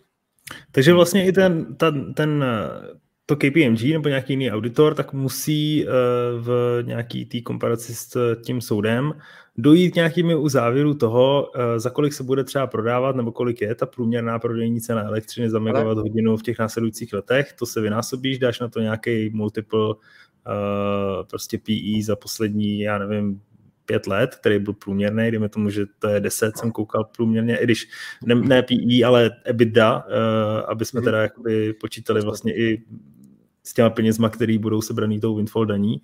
A jestli nemáš třeba nějaký odhad na to, uh, jako, jakou cenu akcie by tady to dávalo? Uh, hele, uh, ještě, ještě k tomu, co jsi říkal, nebylo to úplně přesné, protože ten znalecký posudek by měl být nezávislý. Jo, takže uh, ten soud bude pak přihlížet k tomu znaleckému posudku, ale určitě to nebudou dělat tak, že uh, soudce bude sedět s auditorem jo, a budou jo, no, počítat no, cenu elektřiny. Jo, že toto je kde je hodnota Česu, kde je ta cena té akcie jako reálně, tak je poměrně zajímavá otázka, protože uh, ty máš nadprůměrné ceny elektřiny, že jo, počítá se v tom výhledu Česu 120 až 140 euro za megawatt hodinu, reálně to může být uh, kolem 130. A hodně se ozývá, že od Michala Šnobra a od lidí, kteří uh, Čes hodně řeší, tak uh, jakože stát uh, ty peníze ukradl, že jo, a loupej za bílého dne, protože prostě ze 130 eur za megawatt hodinu máš pak úplně jiné zisky, než když to prodáváš, já nevím, za 80 a tak podobně. Jo, takže ta hodnota, když přihlédnu k, těm, k té realizační ceně elektřiny, a opomenu trading, který byl v minulosti, v tom minulém roce eh, hrozně výnosný kvůli tomu, že se tam řešily nějaké eh, nějaké přeprodeje plynu, byly tam nějaké obchody, že umístování na, eh, na, na ty uh, trhy, tak ta cena, já bych asi troufnul říct, že jako na těch 12, na, nad 1200 si myslím, že jako to určitě bude, minimálně. Mm-hmm. Jo, zase je potřeba zohlednit i tu životnost uh, těch výrobních kapacit, uh, nezapojuješ úplně vždycky, uh, že jo, ten 100% výroby jsou odstávky, takže jo, ale Čes není jenom jaderná elektrárna Dukovany Temelín, ale jsou to třeba i uh, ty uhelný, uh, uhelný aktiva, které prostě vlivem vysokých uh, cen emisních povolenek tak uh, byly nerentabilní. Panové, super téma, eh, ale bohužel nevím, co se jenom o Česu. Každopádně... Jirka, ty jsi dlouhodobý akcionář, ne? Já jsem dlouhodobý akcionář, ale... Eh, Jirko, tak nám řekni, povi, já tady totiž ještě vidím, já tady ještě totiž vidím, co všechno bychom dneska mohli stihnout a taky, že tenhle ten stream by třeba nemusel trvat ty dvě, ty dvě hodiny, kam to směřuje. uh, takže bych se jako rád posunul s vaším, s vaším dovolením teda. A rád bych se podíval teďka na, na americký dolar. Eh, jednak jsem na to tady viděl právě už v diskuzi. Eh, v diskuzi tady byl nějaký, nějaký dotaz na, na Forex a taky samozřejmě americký dolar, eh, v, v tom jsou právě obchodovány ty ať už akcie nebo, nebo komodity, ty, ta aktiva, která vlastně tady sledujeme a, a ostatně i na svých portfoliích jsme, jsme mnohdy v minulosti viděli, že přestože nám třeba ty akcie rostou, tak vzhledem k tomu kurzovému rozdílu, tak, tak jsme třeba v mínusu. Uh, takže by mě zajímalo váš další pohled na, na americký dolar. Teďka dostává docela za uši právě, právě tím, uh, řekněme, uh, klesajícím úrokovým diferenciálem mezi právě třeba Evropou a Spojenými státy. Uh, určitě hraje roli i, uh, i ta nízká riziková averze. Ale jako co ten, co ten další vývoj, jak, jak bychom se na to mohli podívat? Já jsem Eh, teďka to tady nemám dispozici, ale co jsem se díval na, na pohledy právě třeba nějakých velkých, eh, velkých investičních bank, tak eh, ty nevidí dolar až tak třeba slabě, jako by se mohlo v současnosti zdát. Štěpáne, hmm. jak to vidíš ty? Jo, je určitě hodně zvláštní, že se dolar chová, jak se chová, protože ve finále je to nějakým způsobem odraz toho, jak se daří americký centrální bance utahovat ty podmínky, no, finanční podmínky obecně v tom, na tom finančním trhu kdy samozřejmě jakoby výnosy z dluhopisů a, a tak dále, spready, tak jsou jedna věc, ale určitě dolar tam v tom mixu má svoje zastoupení. Takže je zvláštní, že oslabuje vlastně takovýmhle tempem. Na druhou stranu my jsme se o tom bavili včera na tom streamu, že uh, za té aktuální situace, která nahrává jako spíše tomu uh, využití diferenciálů ve prospěch eh, eura, kdy dokonce dneska tam dorazily ještě nějaký lehce holubčí komentáře a to je vlastně další Uh, další signál, který hovoří uh, spíš pro nějaký růst uh, eura proti tomu americkému dolaru. Na druhou stranu, kdybychom se bavili o nějaký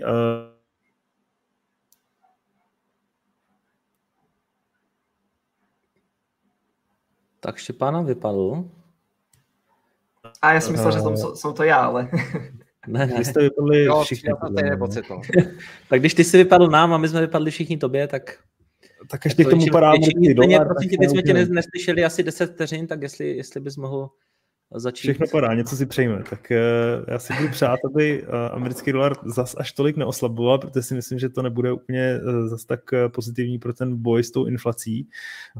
Na druhou stranu, mluvil jsem tady o nějakém úrokovém diferenciálu, který teď hovoří spíš ve prospěch třeba eura proti tomu americkému dolaru, kde má samozřejmě americký dolar to největší zastoupení, ale i by se dalo hovořit o nějakým potenciální změně v té měnové politice, kdy, jak jsme tady viděli vlastně na tom grafu dalšího očekávání vývoje úrokových sazeb, tak se očekává, že bychom na tom přelomu roku se měli spíše dívat e, k nižším úrokovým sazbám, což samozřejmě znevýhodňuje americký dolar proti těm ostatním měnám, ale uh, nemyslím si, že skutečně to oslabení amerického dolaru v takovém tempu, který nabralo za ty poslední, uh, dejme tomu dva, tři týdny, tak že by mohlo pokračovat do konce roku. Uh, minimálně tím podobným tempem, který vidíme teď, protože těch rizik, kterým jako potenciálně můžeme čelit ke konci tomu roku, tak těch je, těch je celá řada a e, to jsou věci, které e, spíše, spíše e, vyvolávají poptávku po americkém dolaru.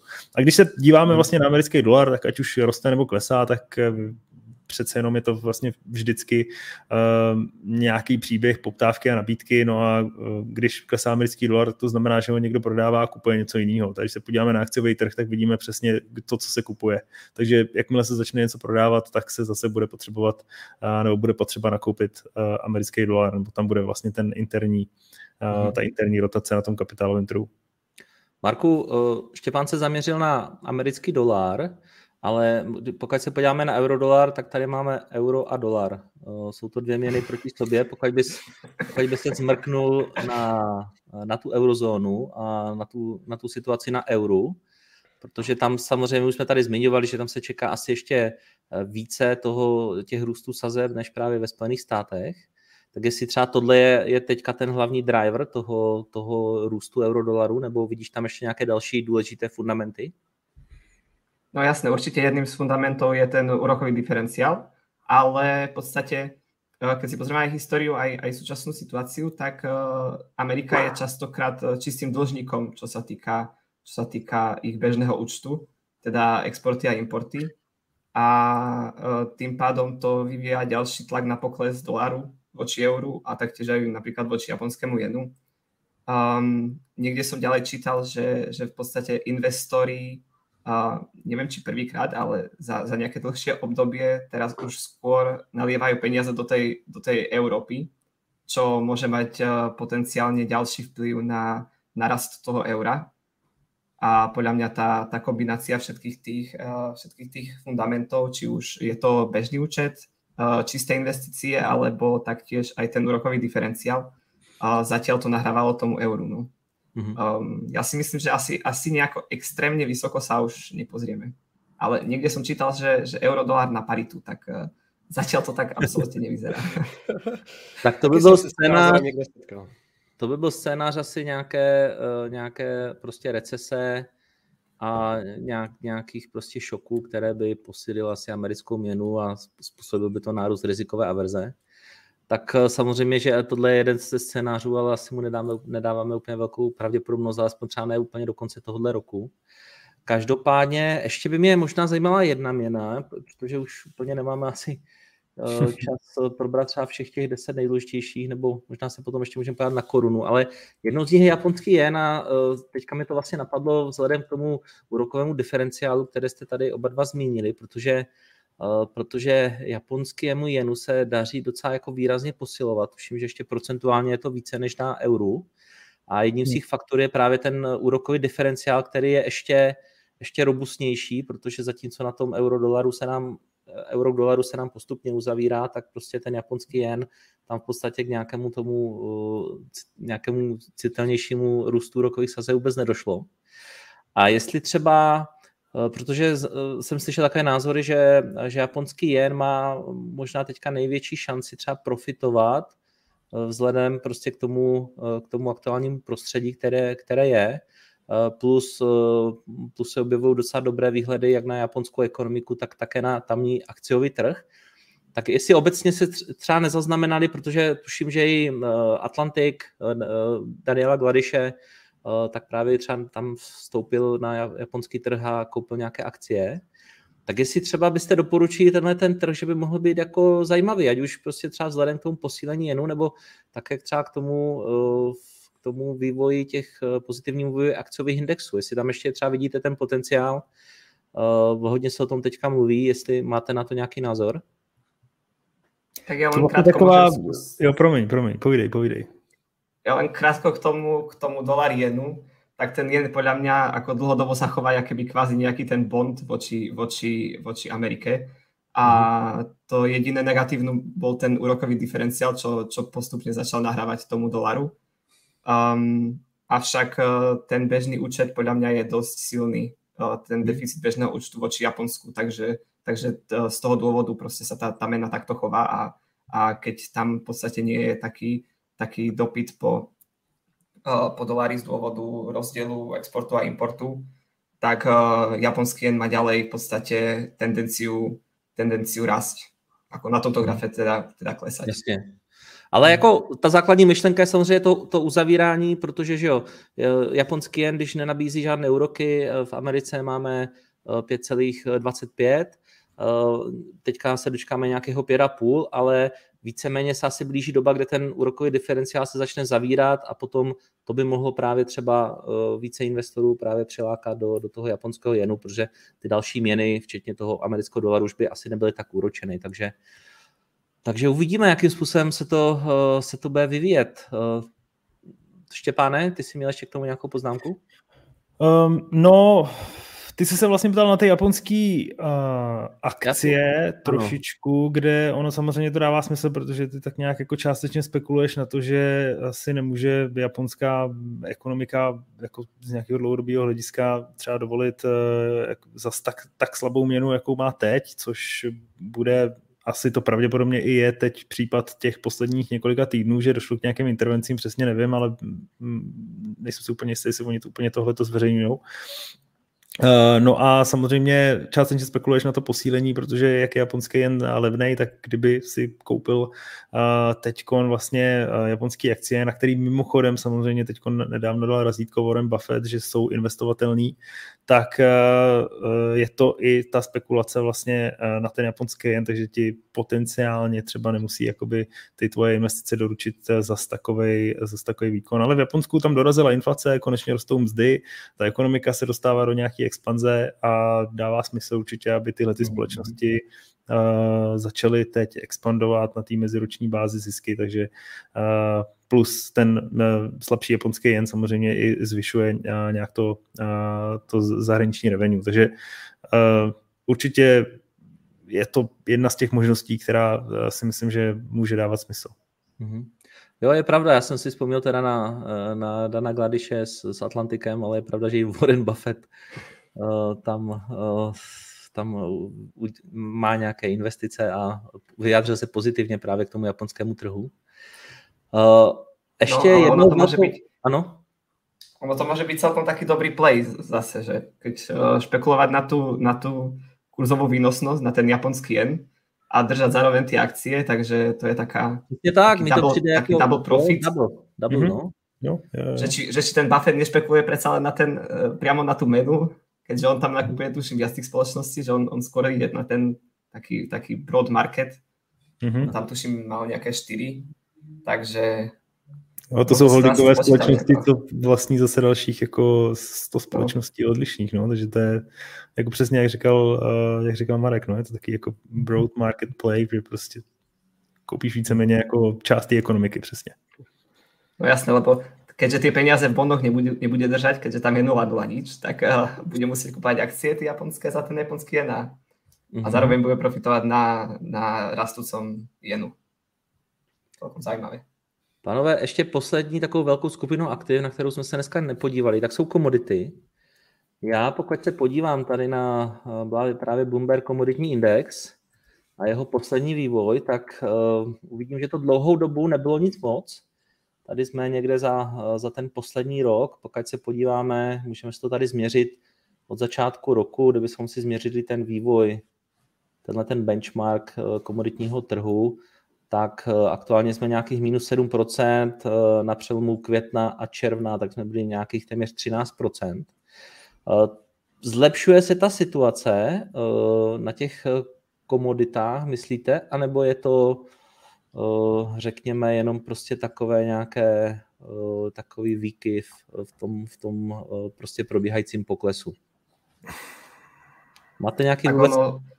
Uh-huh tam dosť hraje ten asi bazický efekt, nie? keď eh, to tam vidíme v tom auguste, kde bola neistota okolo či už vývoz pšenice, či už eh, ropa na maximách, aj spolu s polnými hmotami, tým pádom nadgaz to isté. Uh, že možno keby, že to dáme na, na tých 5 rokov, tak uh, ono, ono to, ten graf nebude vyzerať až tak, až tak privetivo. No, že tak, jo, tak, potom... tak to, co považuje za přívětivé nebo ne, no, tak vidíme potom covidu extrémní nárůst na komunitních trzích. Benzín za euro. Takže kdo, eh, to možná tady byl ještě lepší vydělky než, než na trzích akciových, na, na mnohých komoditách, ale samozřejmě uh, přišlo tady právě, tady máme ten, aktuál, ten vývoj uh, po té invazi na, na Ukrajinu, a od té doby v podstatě vidíme pokles a dneska jsme už jako řekněme výrazněji pod těmi hodnotami, které byly tady na počátku války. Jo, ale samozřejmě komodity hodně spojené s Čínou, hodně spojené s ekonomickým mm. cyklem. A teď je samozřejmě otázka, jako co bude dál. Jo? Jednak pokud se podíváme na tu celou skupinu, tak přece jenom jsou tady komodity, které máme víc navázané na tu Čínu, o které jsme se tady bavili na začátku, že přece jenom nám trošku jako uh, zklamává a právě je to třeba ten stavební a průmyslový sektor, kterému se eh, příliš nedaří a spíše se daří těm službám, takže to asi na jednu stranu tyhle ty komodity právě jim to nepomohlo. Eh, no a na druhou stranu prostě ta Čína jako stále dobře roste, ty, ty problémy mohou být překonány. Eh, máte nějaký třeba pohled na, na nějaký další vývoj, jak, jak by to mohlo na těch komoditních trzích vypadat? Jirko, jestli tě můžu poprosit jenom ukázat jak je rozložený, jak je navážený ten index. To by nám totiž jako vzhledem k jeho vývoji mohlo říct víc. Já si myslím, ale že... je tam, eh, je to v, myslím si, že to tady není v Bloombergu, ale je tam nějakých 20, 25 komodit a ty váhy jsou tam docela dobře uh... Možná top, uh, jo, MEMP, to bude úplně ta stejná funkce jako u těch akcí asi, pokud tam, tam nějaký zásek. No, no. Jo, takže vidíme zlato. Jo. Zlato, Ale není to, jo, v některé totiž indexy tak um, hodně třeba preferují uh, ropu, uh, nebo právě ty, hmm. ty velmi obchodované komodity dávají skutečně třeba velké váhy. tady v podstatě ve všem jsme do nějakých 10%. Hmm. No každopádně, jestli jenom tak jako vykopnu jednu myšlenku, a sice, že vzhledem třeba k tomu aktuálnímu stavu v té Číně, že už to tady padlo, tak eh, si myslím, že by na to mohla být eh, byta docela ropa. S tím, že zase na druhou stranu, uh, Jirko, jak je to s těmi ruskými uh, exporty, respektive importy z Ruska do Evropy? Tady toto by totiž mohlo být docela game changer na tom, na tom trhu, nemyslíš? Mm-hmm. Uh, jo, jo, určitě je to pravda a souvisí to v podstatě s celou tou situací v tom OPECu, kdy jsme v posledních měsících jsme svědky vlastně, že ti Saudové tlačí na to skutečně, aby, eh, aby té ropy na trhu bylo, eh, bylo méně a snaží se o to třeba i eh, prostě zásahy, které se týkají jenom jich. A vlastně už na tom, na tom zasedání OPECu, které bylo ve Vídni na, na začátku června, tak tam řekli, že vlastně přistoupí v červenci k nějakému prostě svému dobrovolnému škrtu ve vyšší 500 tisíc barelů ropy denně, eh, což ty trhy nějak moc nevykolejilo, no jsme viděli vlastně, pokud se na to podíváme, takže ještě v červnu ta ropa eh, se jí docela, řekněme, v zásadě byl tady nějaký volatilní vývoj, ale drželi jsme se v blízkosti na Brentu těch 75 dolarů za barel. Nicméně teďka na začátku července, tak vlastně Saudská Arábie zopakovala tady, eh, tady tenhle ten krok a řekla, že v srpnu prodlouží to snížení těžby těch 500 tisíc barelů denně. A navíc se přidali Rusové, eh, kteří také eh, ať už z jakýchkoliv důvodů, podle mě v podstatě z toho, že vlastně nejsou, nejsou schopní už tak těch, řekněme, vysokých exportů, tak přistoupili také ke snížení o 500 tisíc barelů. No a to samozřejmě bylo něco, co, co stojí za tím posledním růstem ropy, který, řekněme, není úplně extra významný, ale je, je už docela podstatný. Jsme na nad 80 dolary za, za barel, kde jsme byli někdy naposledy na konci dubna. Takže tohle by mohl být tenhle ten tlak OPECu na, na tady tohle ten, na to snižování produkce, by mohl samozřejmě hrát roli, ale teďka jde o to, máme stranu nabídky, ale máme také stranu poptávky. A teďka jde právě o ten ekonomický vývoj v té druhé polovině hmm. roku, který, eh, který nám prostě určí to, jakým směrem se ta ropa bude dále pohybovat. No. Ale uh, prosím tě, Jirko, Rusko zopak, nebo ne zopakovalo, ale ono souhlasilo s tím snížením o 500 tisíc barelů nějakým způsobem jako retoricky, že uh, na to kývli, anebo už reálně začali snižovat? Chápu, chápu, pám, chápu, na co narážíš, protože už oni už se nějak už v únoru řekli, že, že k tomu snížení jako dojde, ale dlouhé měsíce se nic nedělo. Hmm. Ale uh, já jsem měl tady, myslím, právě ještě jeden článek, ne, ne, tak to už tady asi nemám. Eh, každopádně, eh, zatím k tomu jako eh, se tak jako vyjádřilo, ale řekněme, že to, už to mělo trošku větší váhu, než, než, než to mělo v těch předcházejících měsících, kdy, kdy už si trošku komentátoři dělali z toho Ruska srandu, že v podstatě nic neudělalo, i když to přislíbilo. Tak teďka už na těch posledních datech tak bylo vidět, tak bylo vidět, tady mám nějaký starší článek, eh, že, eh, že ten postupně už ta produkce a ty exporty klesají už těch, a už klesaly právě v průběhu června. Takže eh, pokud okay. bude tenhle ten trend pokračovat, tak se dá říct, že Rusko skutečně tentokrát splní to, co slíbilo. No a právě sníží tu cenu právě, nebo sníží tu nabídku ropy. A to, co je ještě taky docela zajímavé, a to se teda eh, mě taky napadlo právě až teďka v souvislosti s tou tvojí otázkou, tak je právě, uložil jsem si tenhle ten spread mezi eh, právě ropou Brent a dubajským benchmarkem, kdy vidíme, že skutečně prostě ten Brent byl někde tady na, řekněme, konci minulého roku až o nějakých 9 dolarů na barel byl dražší. A aktuálně Eh, dlouhou dobu zlevňoval, eh, nebo ten, ten spread se postupně jako kdyby eh, uzavíral, ale opět, opět nám teďka právě na, na přelomu června a července začal růst, což znamená, že, že co se týká toho dubajského benchmarku, tak tam právě to je ta ropa, která, řekněme, to, tam se projevují ty škrty těch Saudů. Že té hmm. ropy není tolik, čili tahle ta ropa drahne Eh, no a tohle je vlastně jeden z takových těch důkazů toho, že skutečně to má určitý efekt, když samozřejmě ještě potom musíme vnímat další technikálie, jako to, že, to, že ty ropy nejsou stejné, že co se týká té arabské ropy, tak jsou, to jsou spíš ty těžší varianty, které mají vyšší hustotu, které mají vyšší sednatost než právě třeba ten evropský brand, kde, kde ta ropa je, řekněme, jak se říká, sladší, čili, čili má jiné jako vlastnosti, takže nejsou tyhle ty ropy úplně zaměnitelné, ale co se týká právě těch, těch posled, toho posledního vývoje, tak tady je vidět, že skutečně ten efekt toho, těch Saudů, to, těch, těch kvot Saudů a, a Rusů, že to má určitý efekt a skutečně to může, řekněme, postupně vysávat tu nabídku ropy na trzích, může to začít snižovat ty zásoby a to samozřejmě znamená, že ceny by mohly růst. Ale asi, asi už tomu, toho bylo dost té ropě. Jako... Můžeme ještě tak, že, tak naskok, že či bys tam neukázal zásoby americké ropy, že ako sú na tom? Teoreticky, ale toto může těž uh, hrát no, Více podle mě nestačilo jako nakoupit. Oni spekulovali, že ta ropa ještě klesne níž a říkali jako no. na 70, na 70 vlastně nikdo jako moc nakupoval.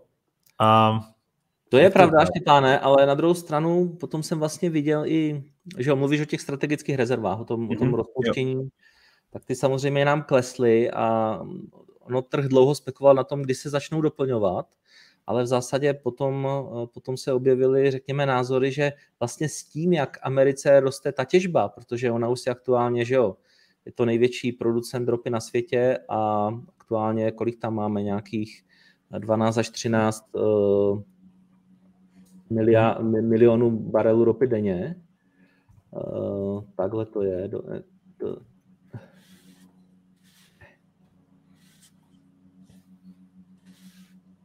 Takže eh, z toho důvodu právě nepotřebují už tak velké strategické rezervy, než když si těžili ty ropy eh, daleko méně.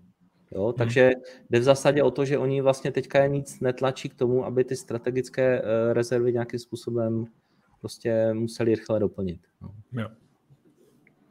A tady jsou, Marku, teda ty, tady je ta těžba ve Spojených státech, můžeme si dát třeba nějaký pětiletý horizont, kdy vidíme prudký propad covidový a potom pozvolný růst. Máme tady nějakých 12,3 milionů barelů ropy denně. A tady ještě vlastně jsou ty zásoby, ale eh, tady bych neřekl, že úplně, eh, úplně je to nějaký údaj, ze kterého bychom si mohli asi nějakým způsobem povídat o tom, co se stane v té druhé polovině roku. Ale za mě pokud bych to měl nějak zhrnout, tak eh, ta nabídka se nějak, nějakým způsobem uzavírá. To samozřejmě mohou doplňovat eh, další producenti, kteří, eh, kteří právě využívají té o něco vyšší ceny, aby taky mohli tu ropu právě těžit. Takže samozřejmě to je příznivé pro země mimo OPEC, ale ten, ten pozitivní efekt určitě nevyrovná ten, ten efekt negativní z toho, z toho snížení těžby. Eh, no a bude hodně záviset na té poptávce. No. Tam si nějak úplně nedokážu, eh, nedokážu nějak jako výrazněji typnout, protože eh, my jsme si tu ekonomiku tady proběli na začátku, co by se mohlo a nemo, nemohlo stát. Nicméně, pokud bych mě skutečně bych si musel vybrat směr, tak bych řekl, že vlastně tady ten, už to tady nemám, ale to pásmo, ve kterém jsme se pohybovali na Brentu v těch posledních měsících, Eh, to bylo nějakých těch 72 až řekněme 78 eh, dolarů za, za barel, tak tohle jsme opustili. A asi by ta ekonomika musela teďka, eh, jako muselo by se jí nedařit více, než se, než se očekává, abychom se do tohle pásma vrátili.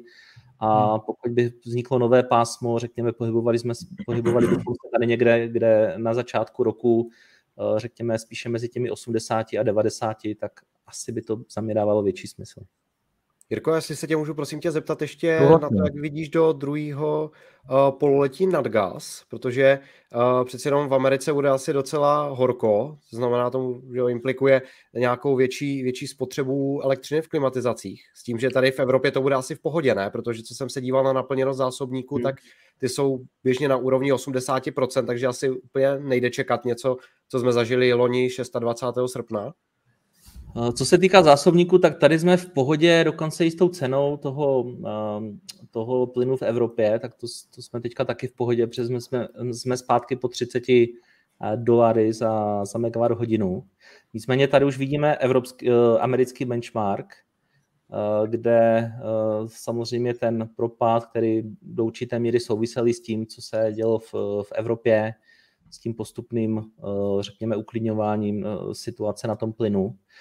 No a aktuálně nějakých 2,6 a docela mě překvapuje, že, že nejsme o něco výš, protože ta, ta vedra ve Spojených státech jsou a ty klimatizace tam jedou na plné obrátky v těch, řekněme, v tom jižním pásu právě Spojených států, kde, kde snad více než 90% domácností tu klimatizaci má a právě na vykrytí těch špiček, což, což tady dobře si naznačil, tak, tak je, je právě používán ten, ten plyn na tu generaci té elektřiny. Uh, takže je vidět, že prostě těch, té suroviny je docela dost uh, a já nemůžu říct, že by byl úplně nějaký bík právě na, na, na zemní plyn, i když teďka máme nějakou vysokou sezónu té spotřeby v, v průběhu nějakého září, tak by to mělo klesnout, ale potom zase samozřejmě v, v průběhu těch zimních měsíců ta spotřeba opět roste. Ale na druhou stranu, pokud se ten zemní plyn takto chová, právě v době té vysoké poptávky, která je nyní, tak uh, nejsem úplně optimista. Dobrý, a možná ještě jedna věc, uh, to bychom v podstatě mohli se dostat nějakému závěru, tak to by bylo zlato. Tady mám toho hodně, ale uh, to mi přijde taky hodně zajímavé, protože taky, že jo, je to monetární kov do značné míry je právě spojený s, také s, s úrokovými sazbami, že jo, to, co dělají centrální banky se silou amerického dolaru. My jsme se tady asi nějakým způsobem zhodli na tom, že, uh, že americký dolar by v té druhé polovině roku uh, už nějak jako výrazněji posilovat, po, oslabovat neměl. S tím, že by třeba mohl nabrat uh, opačný trend. Tak to by asi pro, pro tu cenu nebylo úplně něco pozitivního, protože vidíme, jakým způsobem za to pozitivně reaguje právě na, na to, osl- na to poslední oslabení amerického dolaru. Možná pokud bych ještě do stejného grafu teda, jestli ještě si můžu vzít chvilku slovo, uh, pokud bych si, bychom si tady právě dali dolarový index, uh, tak by tady mohlo být dobře vidět, jak, jak působí právě, jak, jak se vyvíjí právě cena amerického dolaru a, a, a zlata. Vidíme skutečně tady velmi silnou negativní nebo negativní korelaci. Takže uh, vidíme, že uh, ta situace je taková, jaká je a uh, asi se to bude hodně odvíjet do toho dolaru. Ale bude se to určitě vyvíjet hodně od dolaru, ale dolar nebo respektive možná i zlato především se bude vyvíjet od toho, jak se budou vyvíjet výnosy z amerických státních dluhopisů, protože ve finále zlato není nic jiného než jenom komodita, která negeneruje vůbec nic.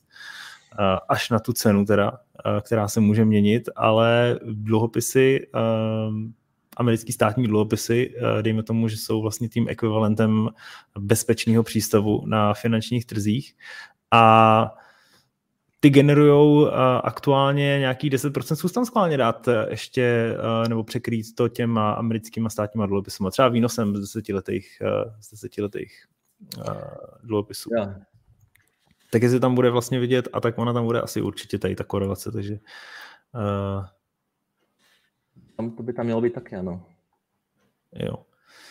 No, takže vlastně uh, je, nižší výnosy samozřejmě znamenají uh, větší atraktivitu uh, zlata z nějakého důvodu i vlastně v situaci, kdy ten výnos je na nějakých 37%, kdy zase připomínám, že zlato toho jako příliš negeneruje. Na druhou stranu centrální banky po celém světě začaly docela masivně nakupovat zlato do svých rezerv, což zase může být jeden z těch dalších, z dalších nějakých motorů toho růstu ale nedovedu si úplně představit, proč by zlato mělo nějakým způsobem jako drasticky růst. Samozřejmě je tady nějaký ten potenciál té recese, což zase jako může uh, asi zvýšit poptávku po uh, zlatě. Na druhou stranu nevidím úplně uh, důvod, proč by tohleto mělo pomoct víc uh, třeba zlatu než těm americkým státním dluhopisům, který budou nabízet nějaký výnos a ještě uh, samozřejmě s potenciálně nižších úrokových sazeb uh, můžou uh, generovat docela zajímavý ten kapitálový výnos, nejenom ten kuponový výnos. Takže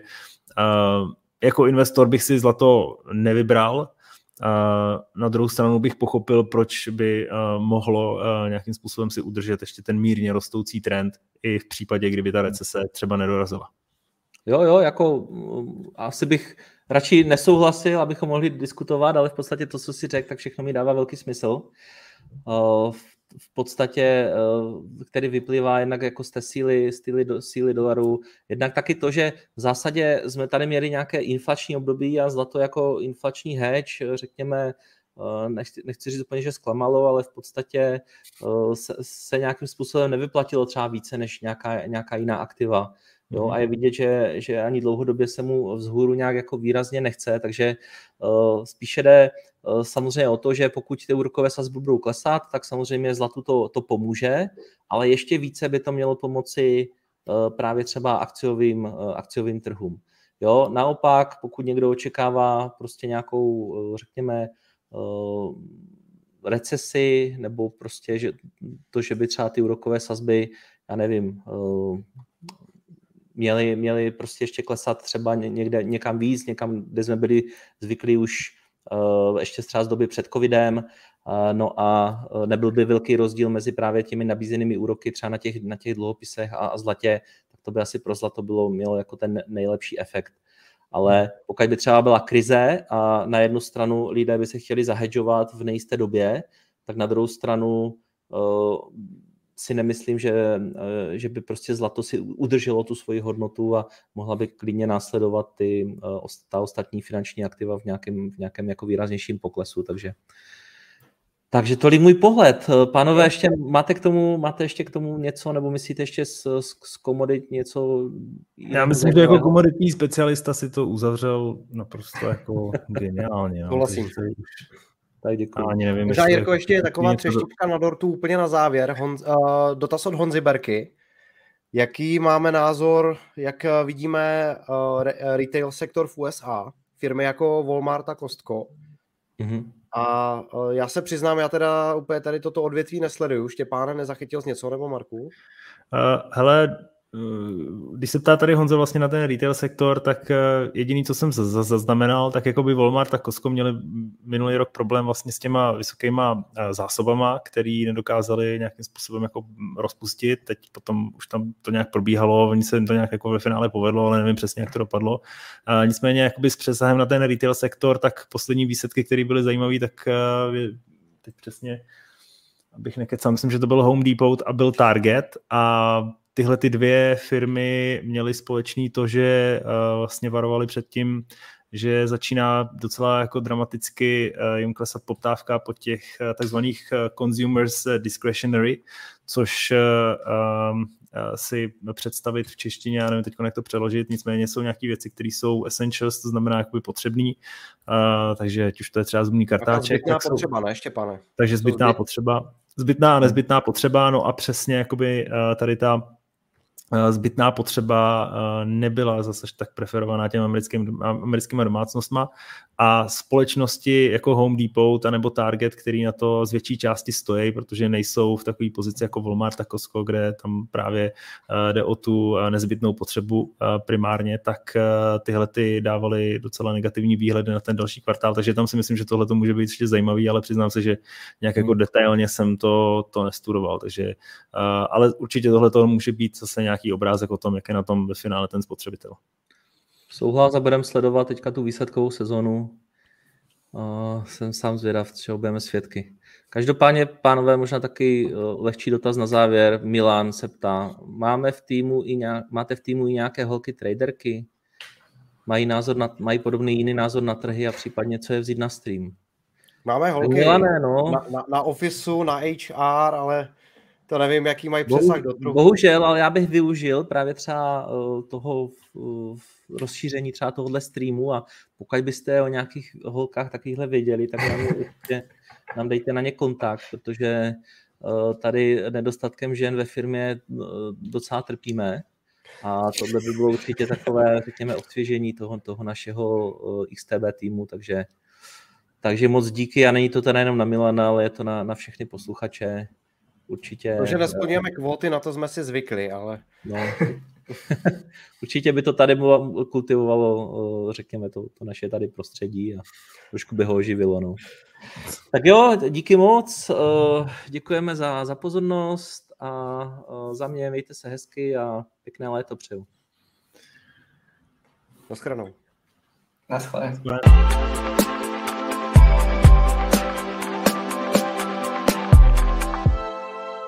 Velké firmy, malé kousky. Investujte do frakčních akcí. Již od 10 euro.